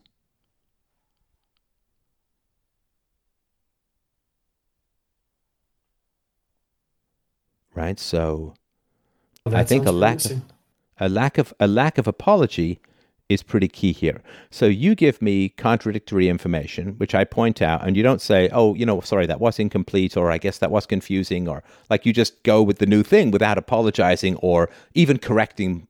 Or I don't not, not like there's some big apology I need from this, but just at least an acknowledgement that that information has shifted, right? So you are creating in me something which ends up with me being kind of alienated and frustrated because there's no correction. Correction is probably better than apology, right? There's no conscious correction of the flow of information when it changes. Now, you're still angry at your ex girlfriend for ignoring you when she invited you over or asked you to come somewhere and then pretended that she didn't or didn't know why you were there. And so that's it. You see, your ex girlfriend also changed information without acknowledging it or apologizing. So she says, come over or come here. You go there, and she says, What the hell are you doing here? In other words, that's a change in the flow of information without acknowledgement of it. Like, oh, I, I know I asked you to come over here, but blah, blah, blah, blah, blah, right? Does that make sense? Yeah, totally. So the father hasn't apologized, the girlfriend hasn't apologized, your mother hasn't apologized or corrected, and you haven't apologized or corrected in this conversation. So there's our theme, right? hmm It's kind of unconscious from from my side. I'm, Totally. I'm Absolutely. gonna have to listen back and, and, and see. there's no criticism here at all. No, I'm not mad at you. It, like, there's no, uh, you know, I was frustrated because I couldn't figure out the pattern. But the pattern is if you can't consciously correct or, or if you can't consciously acknowledge a change in information, then you can't trust yourself in a relationship. Right? This, you know, because if, if, if you if you create this whirlwind of information that changes without you being conscious of it the only person who will be comfortable with that is somebody who's kind of fragmented already because somebody who's whole and who's looking for consistency and understanding will get very annoyed at this unacknowledged changes in facts or information and will simply withdraw. I mean, they may confront you, uh, who knows, right? But probably they will just withdraw and say, oh, forget this, too complicated, right? I don't know which way is up. Because presenting contradictory information to someone else is a way of trying to break them. It's a, it's a, it's a, or rather, it's a way of testing whether they are already broken. Because when you present contradictory information to people, if they are broken, they'll just kind of go with the flow and and they won't say anything and they won't mention it and right they'll just and and but there's no connection there, right? Then then you're with somebody who can't be trusted. Now, if you're with somebody who's more integrated, who's more consistent, and recognizes that there are changes in information, then they will point it out.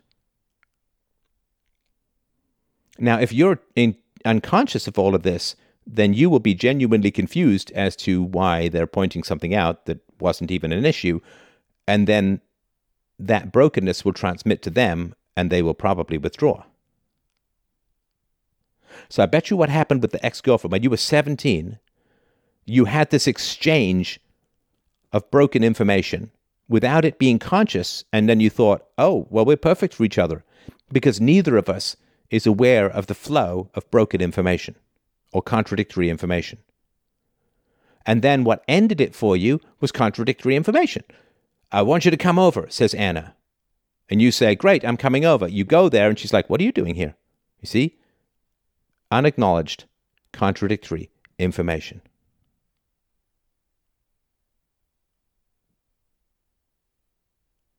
I think that's the pattern. That's at the root of this stuff.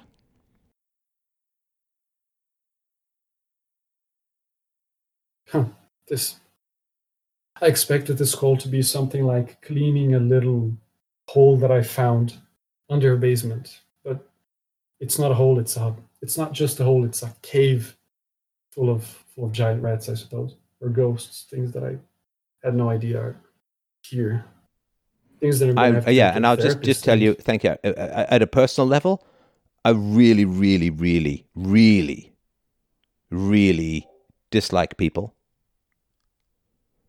Not you, not you. I'm not talking about you, but I really, really dislike. I'm thinking of your mom here. I really, really dislike people who can't admit that they're wrong and don't apologize. Now, I get it. I sympathize. Your mother was beaten uh, as a child, and and yeah, but so what? Yeah, everybody grows up and everybody has adult responsibilities. And if your mother was aware enough to know of the damage that being beaten gave her or inflicted upon her, then she was damn well responsible for fixing it and not letting it ruin or try to ruin your life. But the people who can't admit that they're wrong, people who can't acknowledge that information has changed, they're maddening.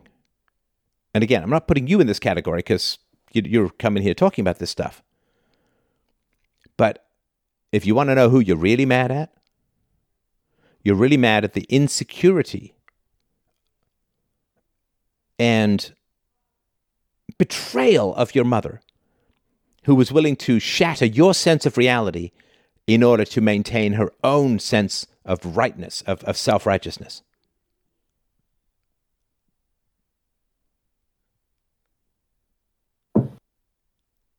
Because it's not a big deal. I mean, if you're around healthy people, it's not a big deal to be wrong. It's not a big deal at all. You say, oh, I'm sorry, I made a mistake. Or, oh, you know what? You're right, you did say that. My, my apologies, right? I say that. My wife says that. My daughter says that. It's not a big deal. We acknowledge it and, right? perfectly fine. But people get into these stupid, endless death battles over inconsequential stuff. My mother could not figure out where her stupid vacuum cleaner had gone.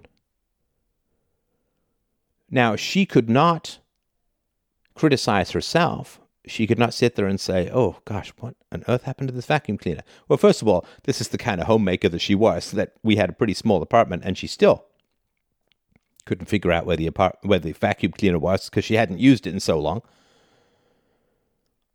And so what happened was she had a, I know, I mean, emotionally, it's sure it's the same with your mom.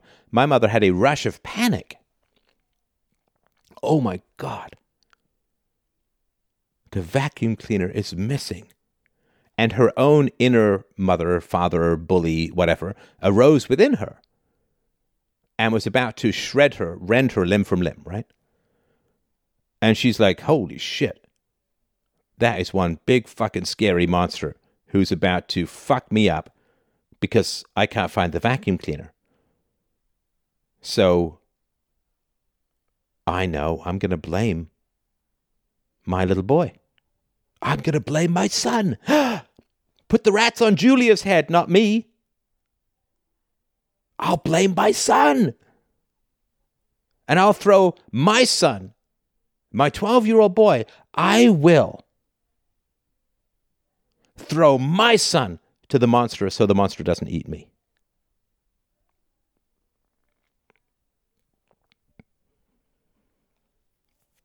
And that's the, the level of panic that she had. Like there's an old Seinfeld where there's a, a fire in a daycare or something, and, and George knocks over old women and children to get out to save himself, right? And that's contemptible, right? And it's the joke is like how contemptible a human being do you have to be to do that, right? Now, how much panic did my mother have? Because she couldn't find the vacuum cleaner. And if she had said, I've lost the vacuum cleaner, then someone in her own mind was going to destroy her. And so she's like, it, it, it's the kid's fault. It's it's it's Stef's fault. He he he he did it. His his friends stole it. Don't don't don't blame me. Right? That that's what goes on right now. Part of that has to do with her own childhood. Haha, but part of it has to do with her adulthood and her own parenting as well. Because, as I've mentioned before, when I would make a mistake, my mother would beat me half senseless, right? I mean, the famous story I've mentioned a bunch of times before of putting the cup of water on the nightstand where it left, or the cabinet, it left a little white ring. And like my mother beat me half to death about that. And so it wasn't just what had happened to her, it's what she had enacted. She was no longer the victim in her own mind, she was both the victim and the abuser. And so she couldn't let me be in the right for fear that I would do to her what she had done to me in the past, now that I'm bigger, right? But the panic, the, the, the terror that grips people when they're in the wrong is awful. And it's so destructive. It's so destructive. Now, if you understand that terror of just being wrong, the terror of having made a mistake, the terror of having to acknowledge that something has changed, that, that fault could be assigned.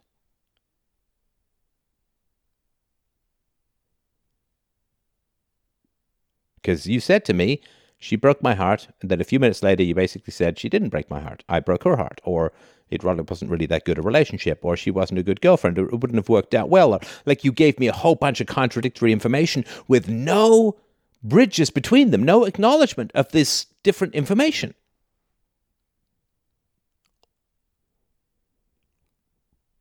And in so doing, you were communicating to me your experience of life because you were putting me in the situation that you experienced with your mother as a child.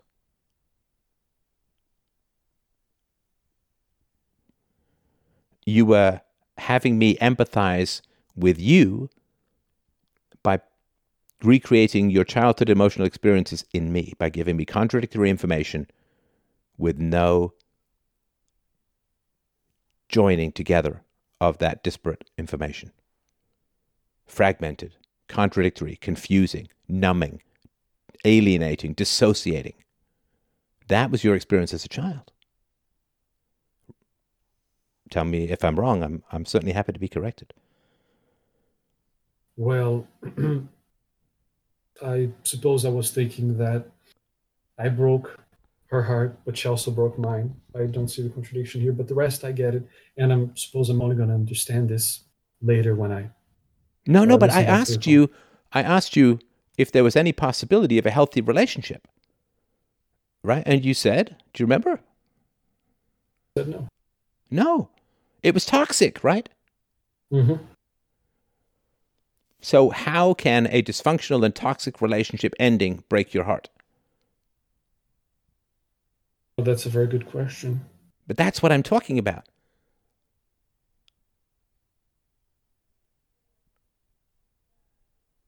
I- And if I hadn't asked, did you break her heart? Would you have made that clear to me?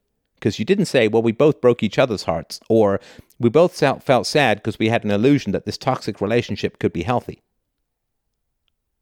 I was um, I was aware of that, and I said because you asked because it was relevant at the moment.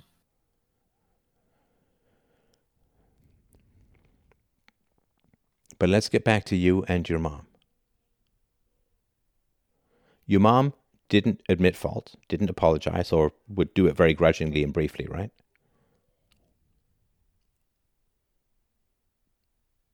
Yeah, that's uh, that's exactly it. And I said earlier that if you can't admit fault, you can't have a healthy relationship, fundamentally because, here's the thing. Let me put out a guess or two here. You met this woman, you met Anna, you found her very attractive. She may have had some charisma, she was pretty, whatever, good language skills, whoever, right? So she's attractive, right?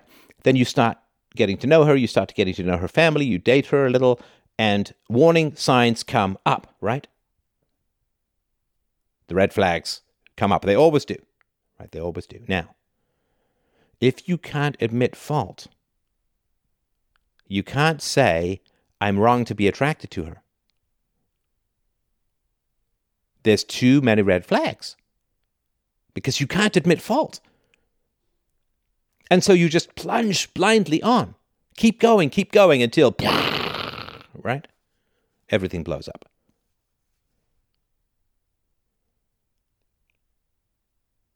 It's sort of like if you're showing off and I don't know, you're skiing or skateboarding or something like that, and you say, "Oh yeah, I, I can I can handle this hill. Oh, I can do dum- I can do diamonds, no problem." And somebody's like, "Okay, well let's go do a diamond then." Well, if you can't admit, like let's say you're not a very good skier, right? But you're just showing, oh, you're pretending to be better than you are, right? Now, if you can admit that you're at fault, if you can admit that you're wrong, then you'd say, actually, you know what? I, I really, I'm a bit overconfident here. I don't really think I can handle this diamond. It looks pretty damn steep. So pardon me for, you know, speaking out of turn or, or bragging a little, but you know, I'm gonna, I'm gonna safety first, man. I'm gonna, I'm gonna go down a, a square or like the easier hills or whatever, right? Did you see what I mean?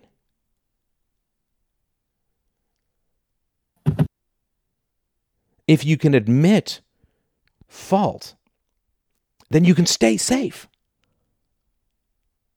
But, but, if you say, oh, I could totally handle these steep hills, I can handle the Diamond Hill, then people say, oh, great, let's all go down the Diamond Hill. Now, you can't admit fault. You can't admit that you spoke out of turn. You can't admit that you're showing off a little bit. You can't admit that you were bragging a little. So, what do you do? You go down the diamond and you crash. Right? Admitting fault keeps you safe. Refusal to admit fault you're heading to a crash.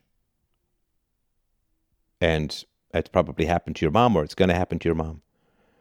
But if you remember that ski hill, oh, I could do this. I'm a good skier.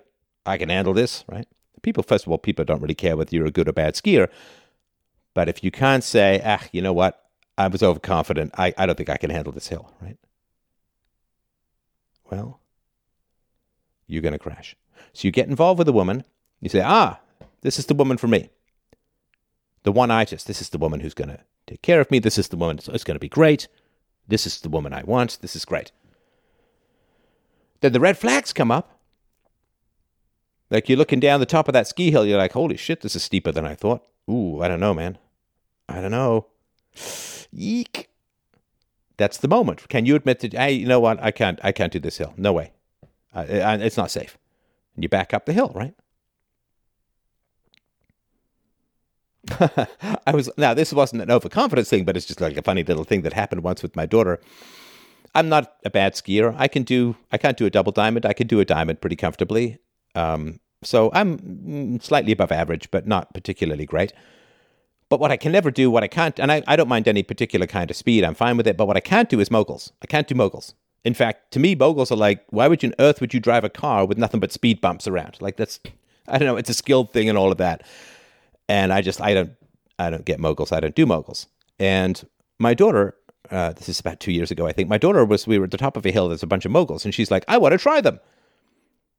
And I'm like, mm, you know, it's they're tough. you know, they're really moguls are like these. Uh, think of giant cobblestones, like these little hills, and you just kind of kind of dart in between them, and you got to be really flexible and turn like crazy. You know, it's, it's really nutty. I'm I'm just like get me to the top of the hill, bottom of the hill as fast as I can. Be great, right? So I'm like, and she's like, "You want to come?" I'm like, "No, but I will because you know my daughter, and and I I mean I I'll give them I'll give it a try, but I'm not particularly good at moguls, and I don't like them very much. But anyway, so uh, long, long story short, we both wiped out pretty pretty quickly, right? but it was so icy and so steep, we could not get up. Like we even when we we just took off our skis and let them go down the hill, and we, we like even with like digging our ski boots in, like we just couldn't couldn't get up the hill. I thought we were gonna have to call for the ski patrol, and we were like thirty or thirty five feet from the top of the hill, but it was just so steep and so icy we couldn't get up. Now this wasn't you know me admitting fault, but I just you know, uh, that sort of reminded me of, of this, this idea that if you can't admit fault, you're in a huge amount of danger. Huge amount of danger because you are committed prior to information, and new information can't make you change your course. And this, this is dating, right? We all have this bit, man. We all, I think of a relationship I was in for a long time, and it was like the fifth date. She got upset at something I said and, and, and ran out uh, of of this is a, a room I shared. I, I, shared a room with a guy. I'm still friends with him actually. I shared a room with a guy when I was in college. This is how broke we were.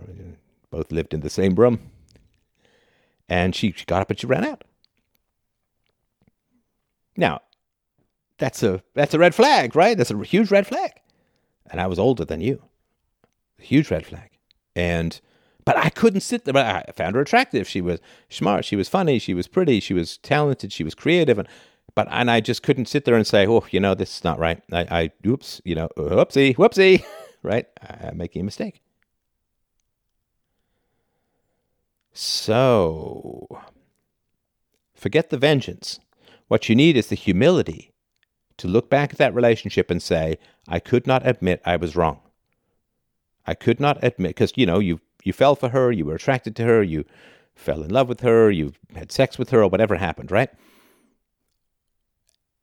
And so once you were attracted, when the red flags came up, you couldn't turn back. Oh, I'm going down this hill. You get to the top of the hill, like, holy shit, I can't do this.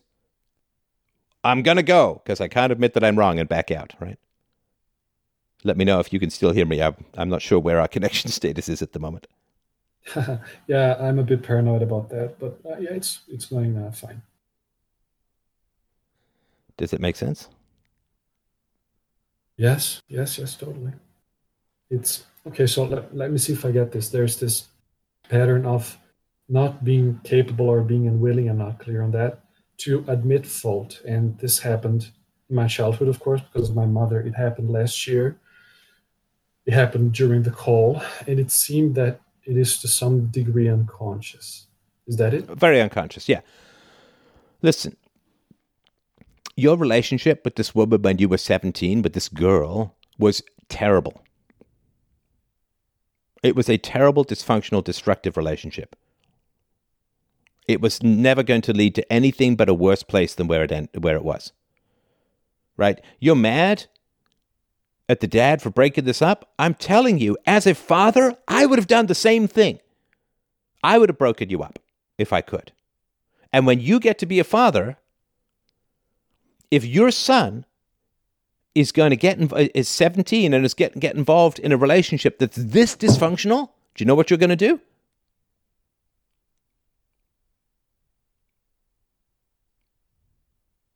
What are you going to do? you uh, connection failed? Can you get back like 20 seconds? Sorry about that. If you are a father 10, 20 years from now, you're a father, and your 17 year old son gets involved in a relationship this dysfunctional and this destructive, what are you going to do to that relationship if you could? I would certainly not let that happen. Certainly not. You would break it up if you could, right? right? hmm Yeah. Because the moment you say to me, oh man, when this girl, when this relationship ended with this girl, I got suicidal. Like, you, you know that you, the only reason you and I are able to have this conversation is because the relationship with the girl didn't go on long enough for you to actually kill yourself.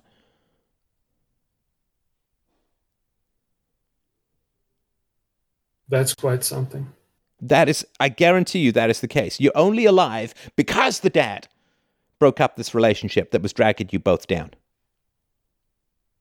I mean, this may shock you, but I'm on his side. I'm with him 100% because I care about you and I want you to be alive. And if you were merely suicidal but didn't kill yourself after how long were you with this girl for? Six months. Six months. Another six months, you would have actually died. You actually would have killed yourself.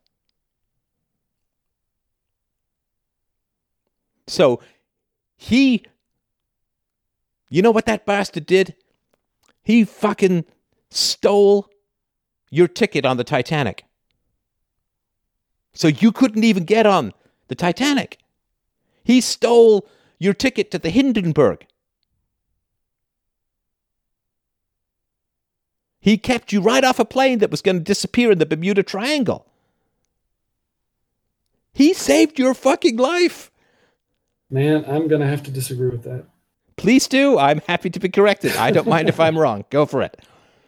Well, because so I three reasons that I was so unstable back then, right? Because existential problems, my mom, and my uh, lack of capacity to be with her. So when he stopped the relationship, it created this sense of inevitability in me, and I wanted to be with her, but I couldn't, and this accelerated accelerated the process. I'm not sure that if we were allowed to be together, what what would happen, but maybe the same thing. Maybe I'll Sure, you get no, you way, no. Listen, dude, you absolutely know. Down in your heart of hearts, you absolutely know what would have happened if you guys had stayed together. I know what my plan was back then. What was your plan? Well, what I was saying to myself was this: Okay, this girl is back back to the beginning. We- We can't be together, right? I'm not I'm not ready for this, and she's is not. So I can be with her, and I wasn't aware of my fault, so I was thinking about trying to change her, but I suppose that I wouldn't be able to because it's it's hard to change people, and then I would.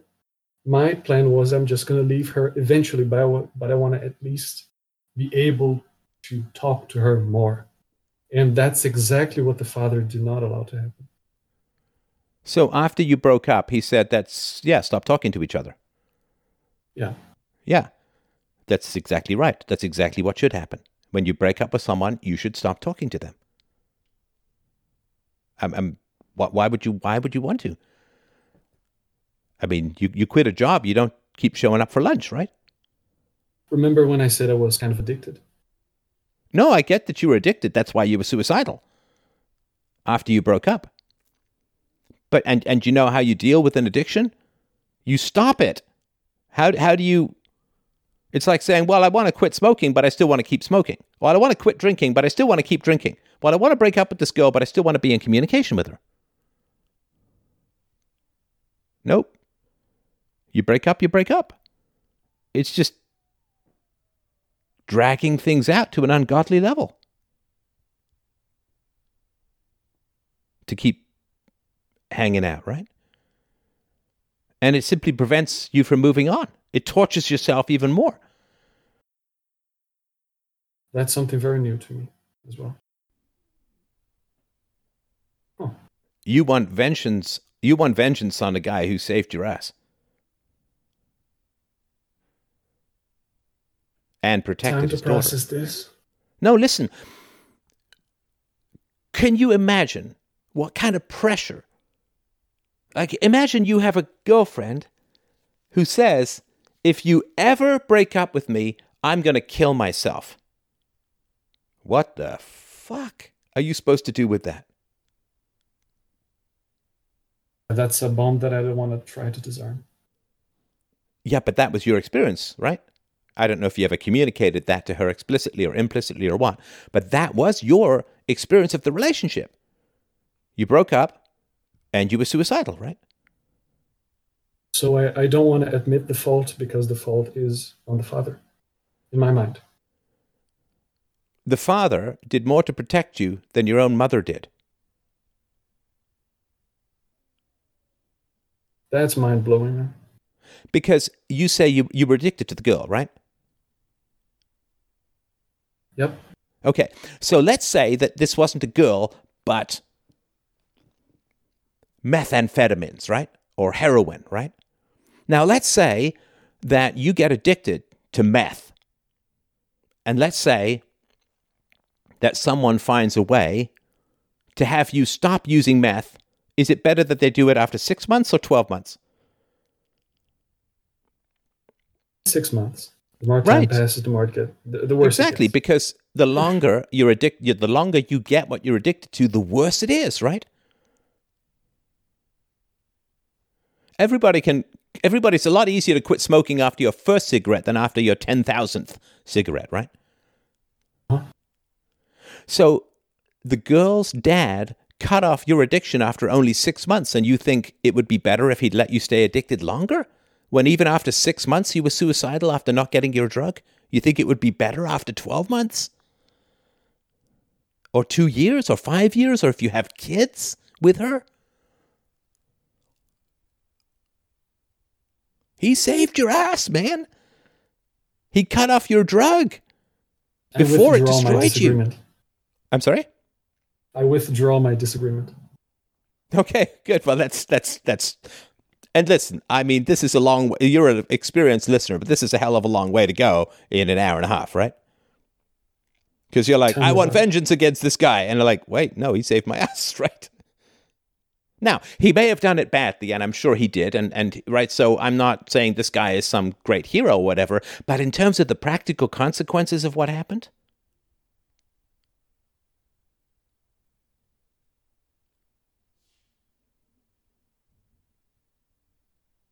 You know, Gollum was a lot more under the power of the ring after a thousand years than six months, right?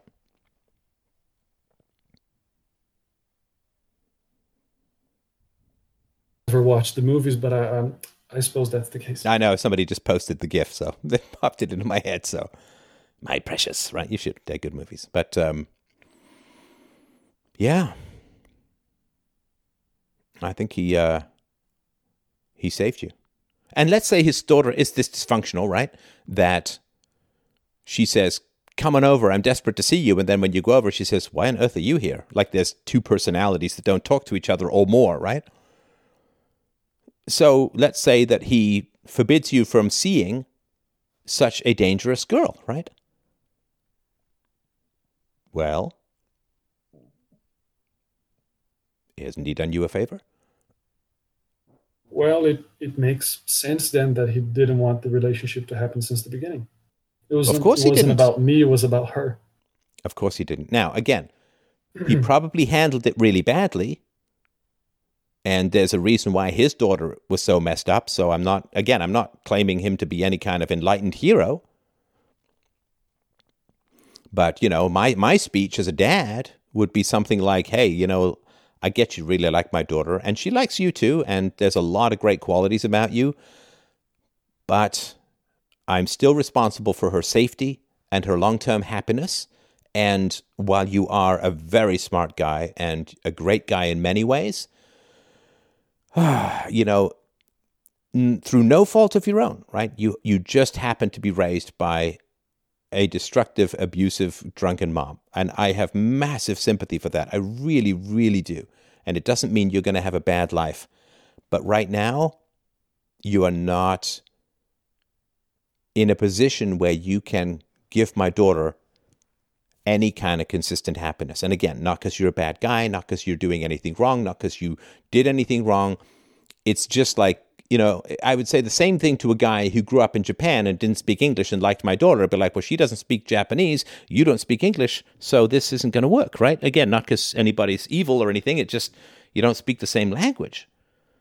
And so, you know, like I you, you can't even stay friends because once you're attracted to someone, it's it's marriage or bust, right? You you either end up with them permanently or you got to stay away from them because otherwise it's just torture, right? It just you know then she starts dating. I mean, how would you have felt? You say, oh, if the if the dad allowed you to still hang around his daughter, right? And then she starts dating someone new. Come on, that would have been horrible for you, right? Right. Torture. Torture. So, yeah, he probably didn't put it the right way. He was probably kind of abrupt and rough about it. But he was right. This was not healthy. And it was better to get you off that drug after six months than longer.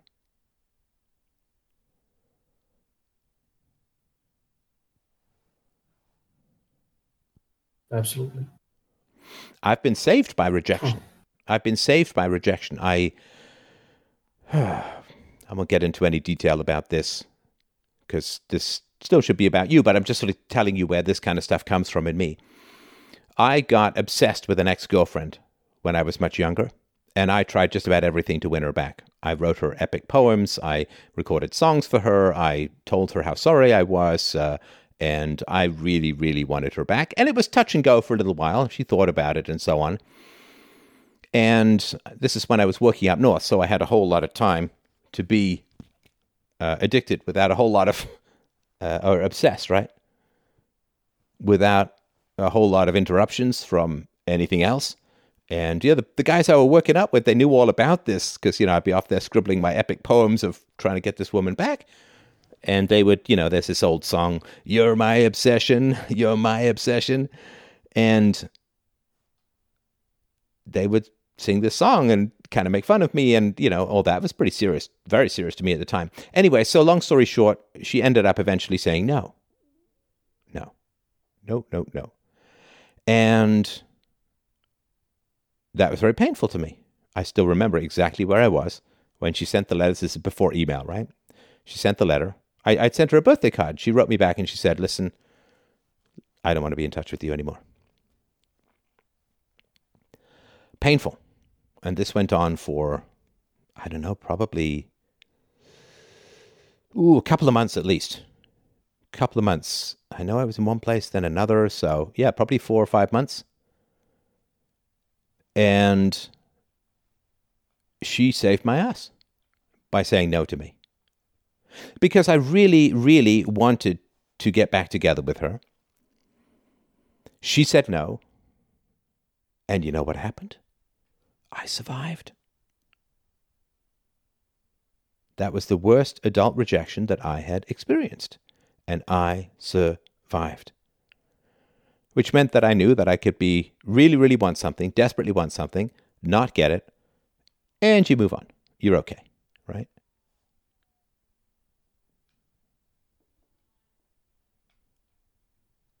You move on because you learn the lessons. You move on because you learn the lesson. Now, who put you more in danger, your mother or Anna's dad? Ah, my mother. Right. But like a good son, you get angry at the man, not the mom. Right, because she has big brothers and the whole town on the side of the woman. Right. Because it's a whole lot safer to get angry at a man you don't see than a mom you live with.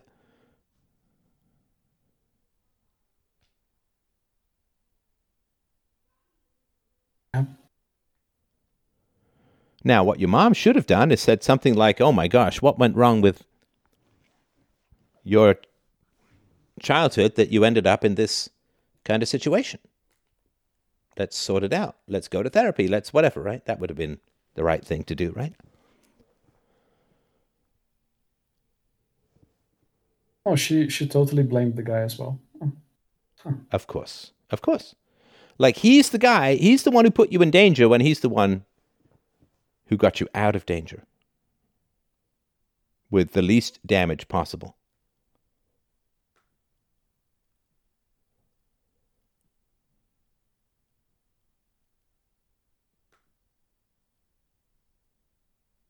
You know, when we when we get to the conclusion, I'm gonna ask how exactly uh, I should proceed to deal with these things, right?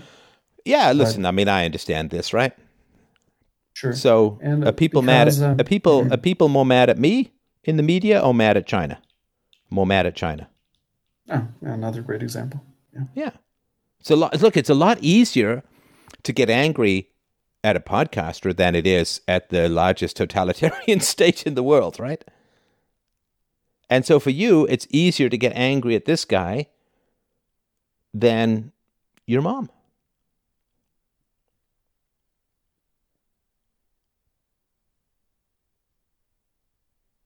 I was talking to someone yesterday from here. We were talking about people that are young, like my age, 17, 18. We still depend on our parents, but we listen to the podcast and we learn self knowledge and we find out what these things that our parents did, but we're still stuck with them. So, Well, Now we no, have th- this is why. can't sorry, so- sorry to interrupt, but this is why I don't talk to people who aren't adults. Right? You're 19, right?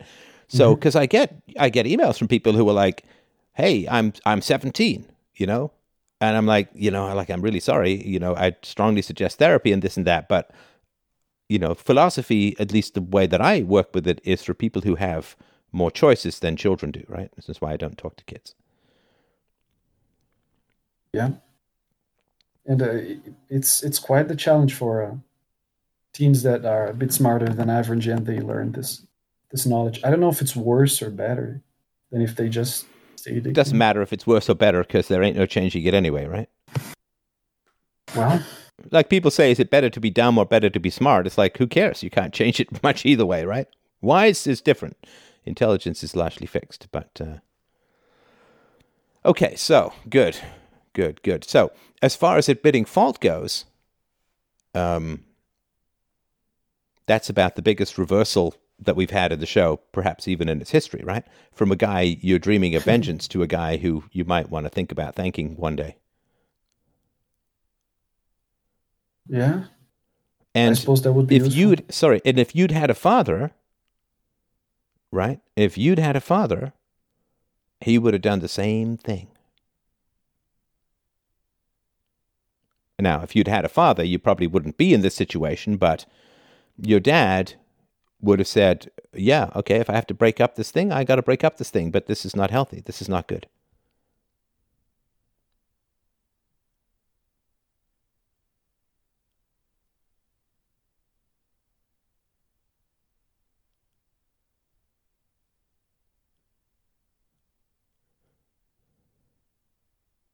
Well, thank goodness that I don't live with her anymore. Right, right, right.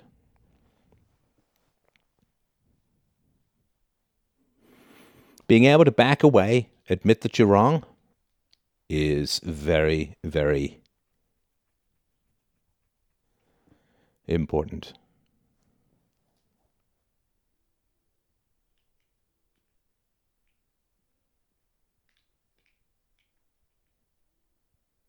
So I guess this leads to the conclusion. So how to?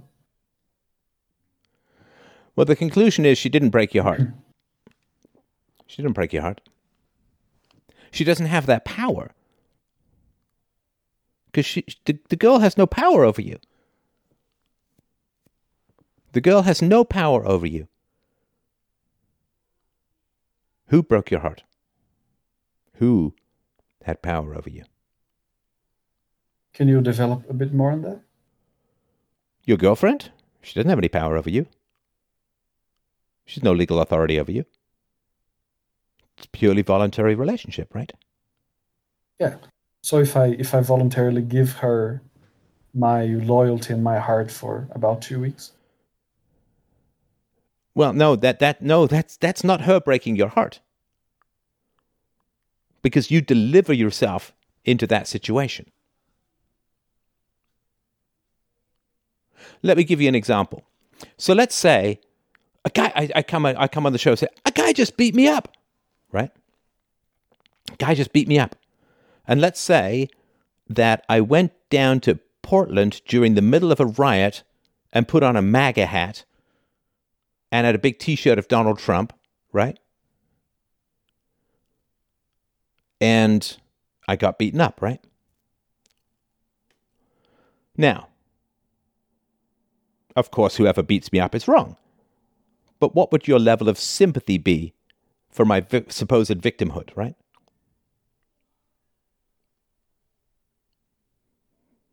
yeah, you gotta be smart about this sort of stuff. Sure, that's foolhardy. Mm-hmm. It's like if I say somebody stole my wallet, right? And you're like, oh, that's terrible. And then I say, yeah, I left it on a park bench for three days. I went back and it was gone. It'd be like, well, yeah, whoever stole your wallet was wrong, but dude, it's not total victim land here, right?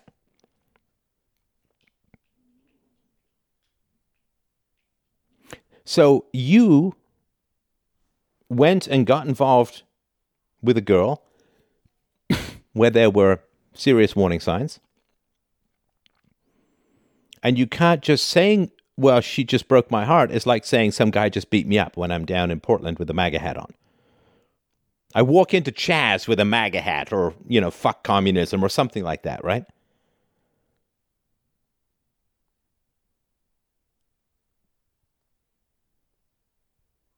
Or I go to some low rent biker bar, go up to some huge drunken guy and says and say, "You you smell like you just had sex with your mother." Hey man, I got free speech. You do.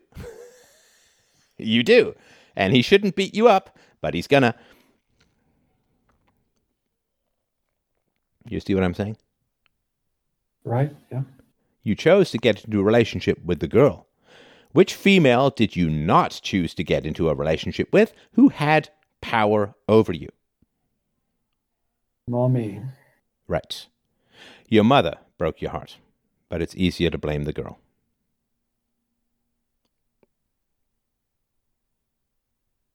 Your mother also, because she was a drunk and a terrible person, it sounds like. Your mother also betrayed you by not being attractive enough to get a decent stepfather into your life.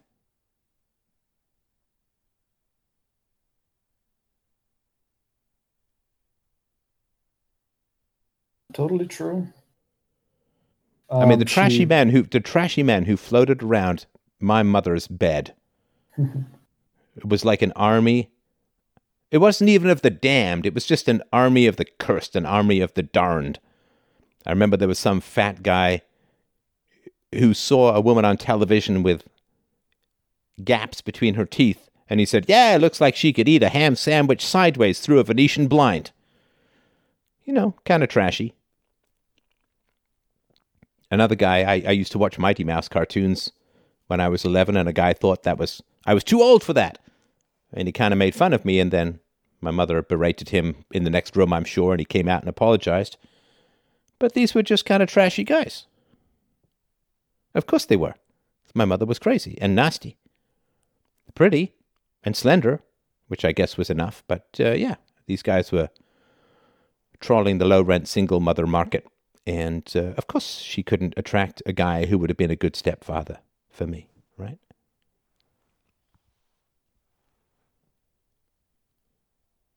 So,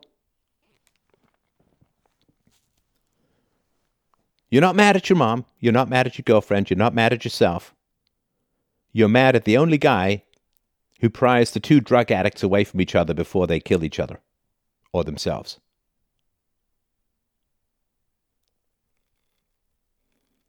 The man gets blamed for keeping people safe. It's a whole lot easier to blame men than to blame women, right?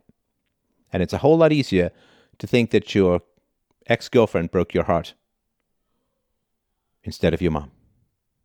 How did your father die? Um, I think uh, it's called stroke. Hmm. Related to stress at all? Um, I'm not sure. I mean, he was older. He was like on his 60s. So He was in his 60s like 15 years ago? Uh, yeah. Holy shit. She married a pretty old guy, right? Yes, because um, her family was kind of unbearable to her. And when she found a guy that wanted her for God knows what reason, and he was already retired pretty much, and he could give her a home, and well, I'm sure your father would have broken your heart if he'd lived as well. yeah. I have no memories of him, but I mean, he chose her. It's like, Right. Right. Right. Anytime in internet, public and internet culture, anytime you hold a woman accountable, you're considered to be a misogynist, a woman basher. You just hate women. and men must forever be blamed for the wrongs that women do. I mean, look at this this modern fetish, right? You know, you type in anti-communist, it always corrects, auto corrects to white supremacist if there was truth in advertising, right? Was Lady Gaga was saying, eh, all who are born in America have drunk deep from the poison of white supremacy, right?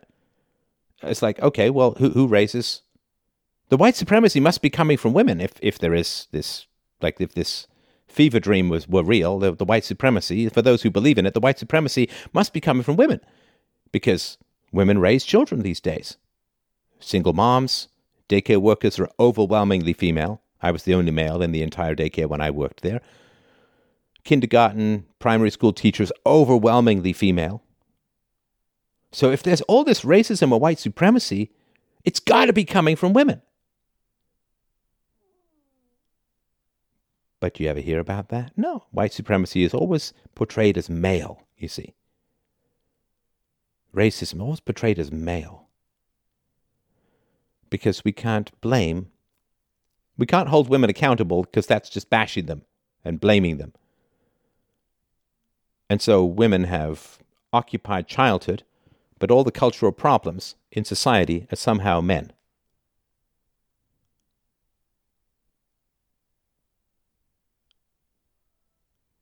No, the autocorrection does not happen. But if there was truth in advertising, if there were truth in programming, it would.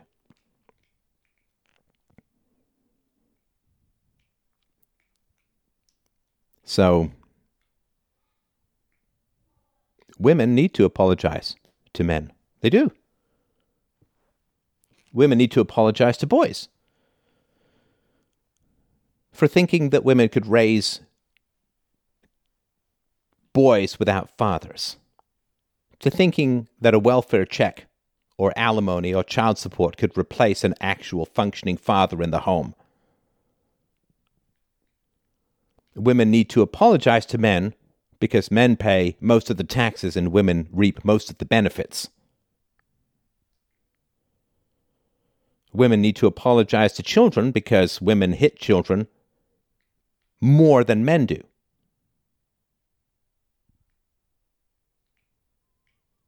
Single moms need to apologize to children for either driving a good man away or choosing a bad man as their father.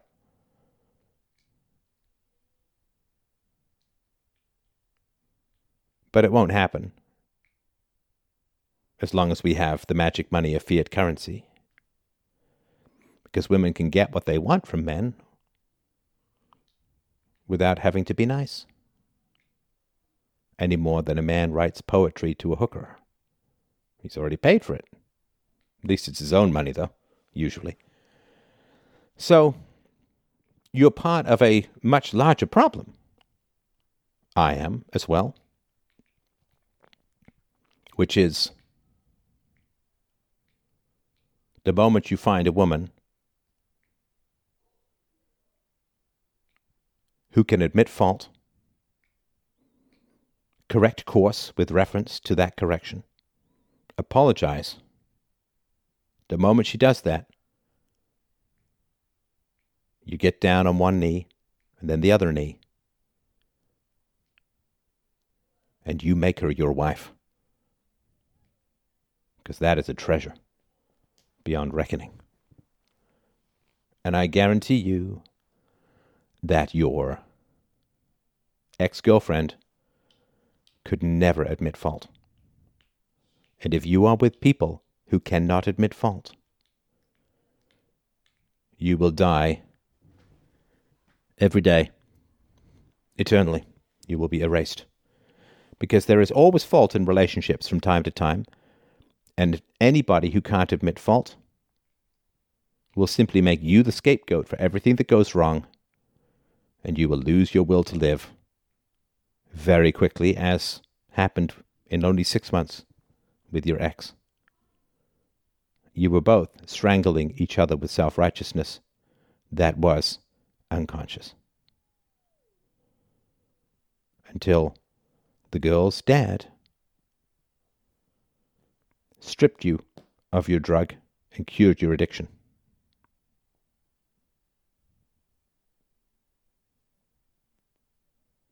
So don't feel bad. don't feel bad. Don't feel bad. This is how we're all trained. We're all trained to be serfs to the female voters. Not all women, not all women, some great women out there. I know a significant number of them. They're not as rare as people think, but you got to look outside the bar, you got to look outside the disco.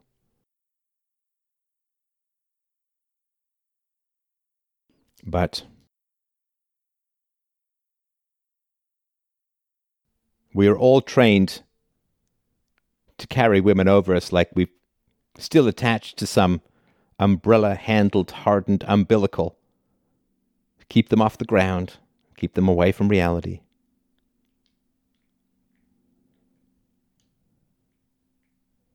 But you find a reasonable woman who can admit fault, admit that she's wrong.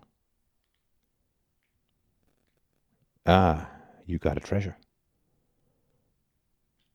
But I bet you your ex never admitted she was wrong. And you didn't either. It's a good thing you guys weren't together, or you would have done each other in. If you had stayed with your ex, you would never have gotten your mom out of the house. You understand? Yeah. The right. withdrawal, uh, the withdrawal symptoms are kind of hard, but but they're justified. Well, no, but your, your withdrawal. But story. these are not your with. You're not angry at the dad. like this is the last thing I want to say. It's the last thing. This is the most important thing to get right. Mm-hmm. You're being run by your mother. This is all about your mom. This is almost nothing to do with you. Your mom failed to keep you safe because she prefers you to be with a dysfunctional girl than with a healthy woman because a healthy woman would see her like that and would call her out and would call out her bullshit and her dysfunction and she would be exposed in the eyes of you blindingly brightly. She cannot have a healthy woman around you because a healthy woman will call her out immediately. So your mom is perfectly happy having you down there with the trash where she is. Because that way she's not exposed, she's not shown up, right? And so your mom wants you angry at the man. Because if you're angry at the man, you don't question the feminine, you don't question the female.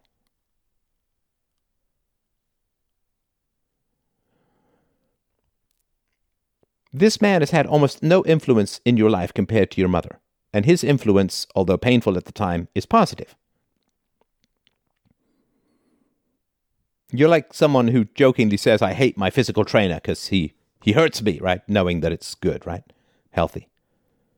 Or the dietitian right? makes me hungry, right? But your mother is pointing your anger at the masculine so that you don't criticize the feminine. She's got you dreaming of vengeance against the man. So you step over the estrogen betrayal of the female. She's got you angry at the girl, so you ignore the woman, her. It's not conscious, I don't believe.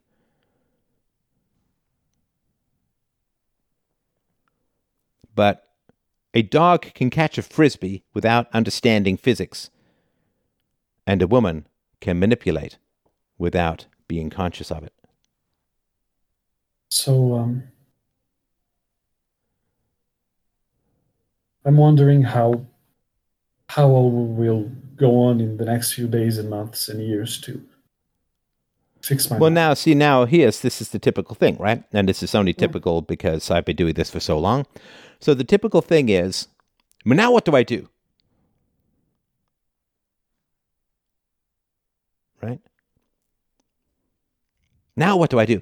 So let's say a bus is coming down the road and it's about to squish into you and kill you, right? And I drag you back from the road. So you don't get killed by the bus. And then you turn to me and you say, What do I do now? Well, let's say someone did or said that to you. What would you say?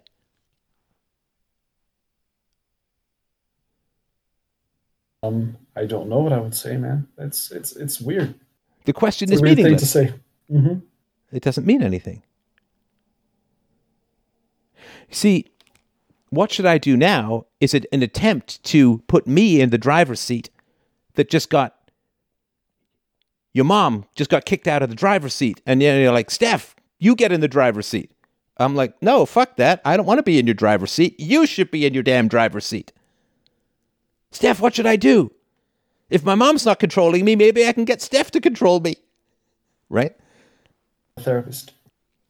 yeah, maybe I can get my therapist to, or maybe I can get Ayn Rand to control me, or maybe I can get whatever, Donald Trump, to, whatever, Biden, who knows, right? But I mm-hmm. don't do that. My whole point, the whole point of dethroning your mom is not to enthrone me.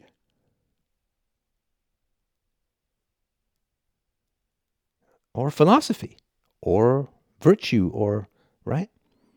The whole point is freedom. Freedom. I don't know what you should do because I don't know yet who you are now that you have this knowledge, and neither do you. You can't do until you are, and you can't be until you know. Now that you know, you sit with the knowledge. You meditate on it. You think about it. You talk about it. You write about it. You make sure it doesn't evaporate from you. You make sure it doesn't vanish. Because, listen, your, mama, your inner mama stepped aside because of my forcefulness and my clarity. But she'll be back. And she will try to distract you. Go read a book by C.S. Lewis called The Screwtape Letters about the essential role distraction has in a destroyed life. Because you have been distracted by this girl, and you've been distracted by this girl's father from your mother, from, right, the truth about who has actually harmed you. And you've been taught to hate somebody who treated you well, and you've been taught to love somebody who's treating you badly, or at least to be attached to that person. So, no. What should I do is a distraction from the facts. You're like, oh, uh, I don't want to sit with these facts, so I need to leap into action. So tell me to do something so I can ignore the facts that I've just learned. You understand? Yeah. There's nothing to do. It's like I just gave you a car and you say, well, where should I go? No. Learn how to drive the fucking car first. Learn what the car is. Learn what a map is. Learn what a GPS is. Learn how the engine works. Learn where the brakes are. Learn how to drive it. But if you immediately say, Where do I go? Well, you don't go anywhere. You pick up a book on how to drive and what the traffic signals mean, and you start to learn. Do, you understand? You want to leap into action to avoid the impact of knowledge. Like, like knowledge is a spear falling from the sky, and you're like, which way do I jump? I'm like, no, don't. Just catch it. Yeah, I got it. Good. And so at this point, I, I have nothing more to say. Good. I'm sorry, I mean, good. Like, that's great, but, you know, it's been a long call, so. So, listen, I really, really appreciate this honesty of this call. I really, really appreciate the feedback from the people on the server, too. Great. Let me just type this in. Great stuff. And I, um, I'm glad that we battled through. It was well, well worth it. So, thank you, everyone, so much. Freedomain.com forward slash donate to help out the show. Oh, boy. Yeah, very, very helpful. I would really, really appreciate that. Uh, freedomain.com forward slash donate to help out the show. Please don't forget the two books, man. You should check these books out. They're really, really good. And I know I'm doing fewer podcasts. It's largely because I'm working on these audiobooks, or at least this one. FDRURL.com forward slash almost and FDRURL.com forward slash TGOA. Um, if you like comedy, TGOA is better for that. If you like drama and history, almost is the best one for that. So thanks to James for setting this up. Thanks to you for listening and supporting this show. And thanks to the very kind caller, callers, callers, callers. Have yourselves a wonderful, wonderful week. We will speak to you soon.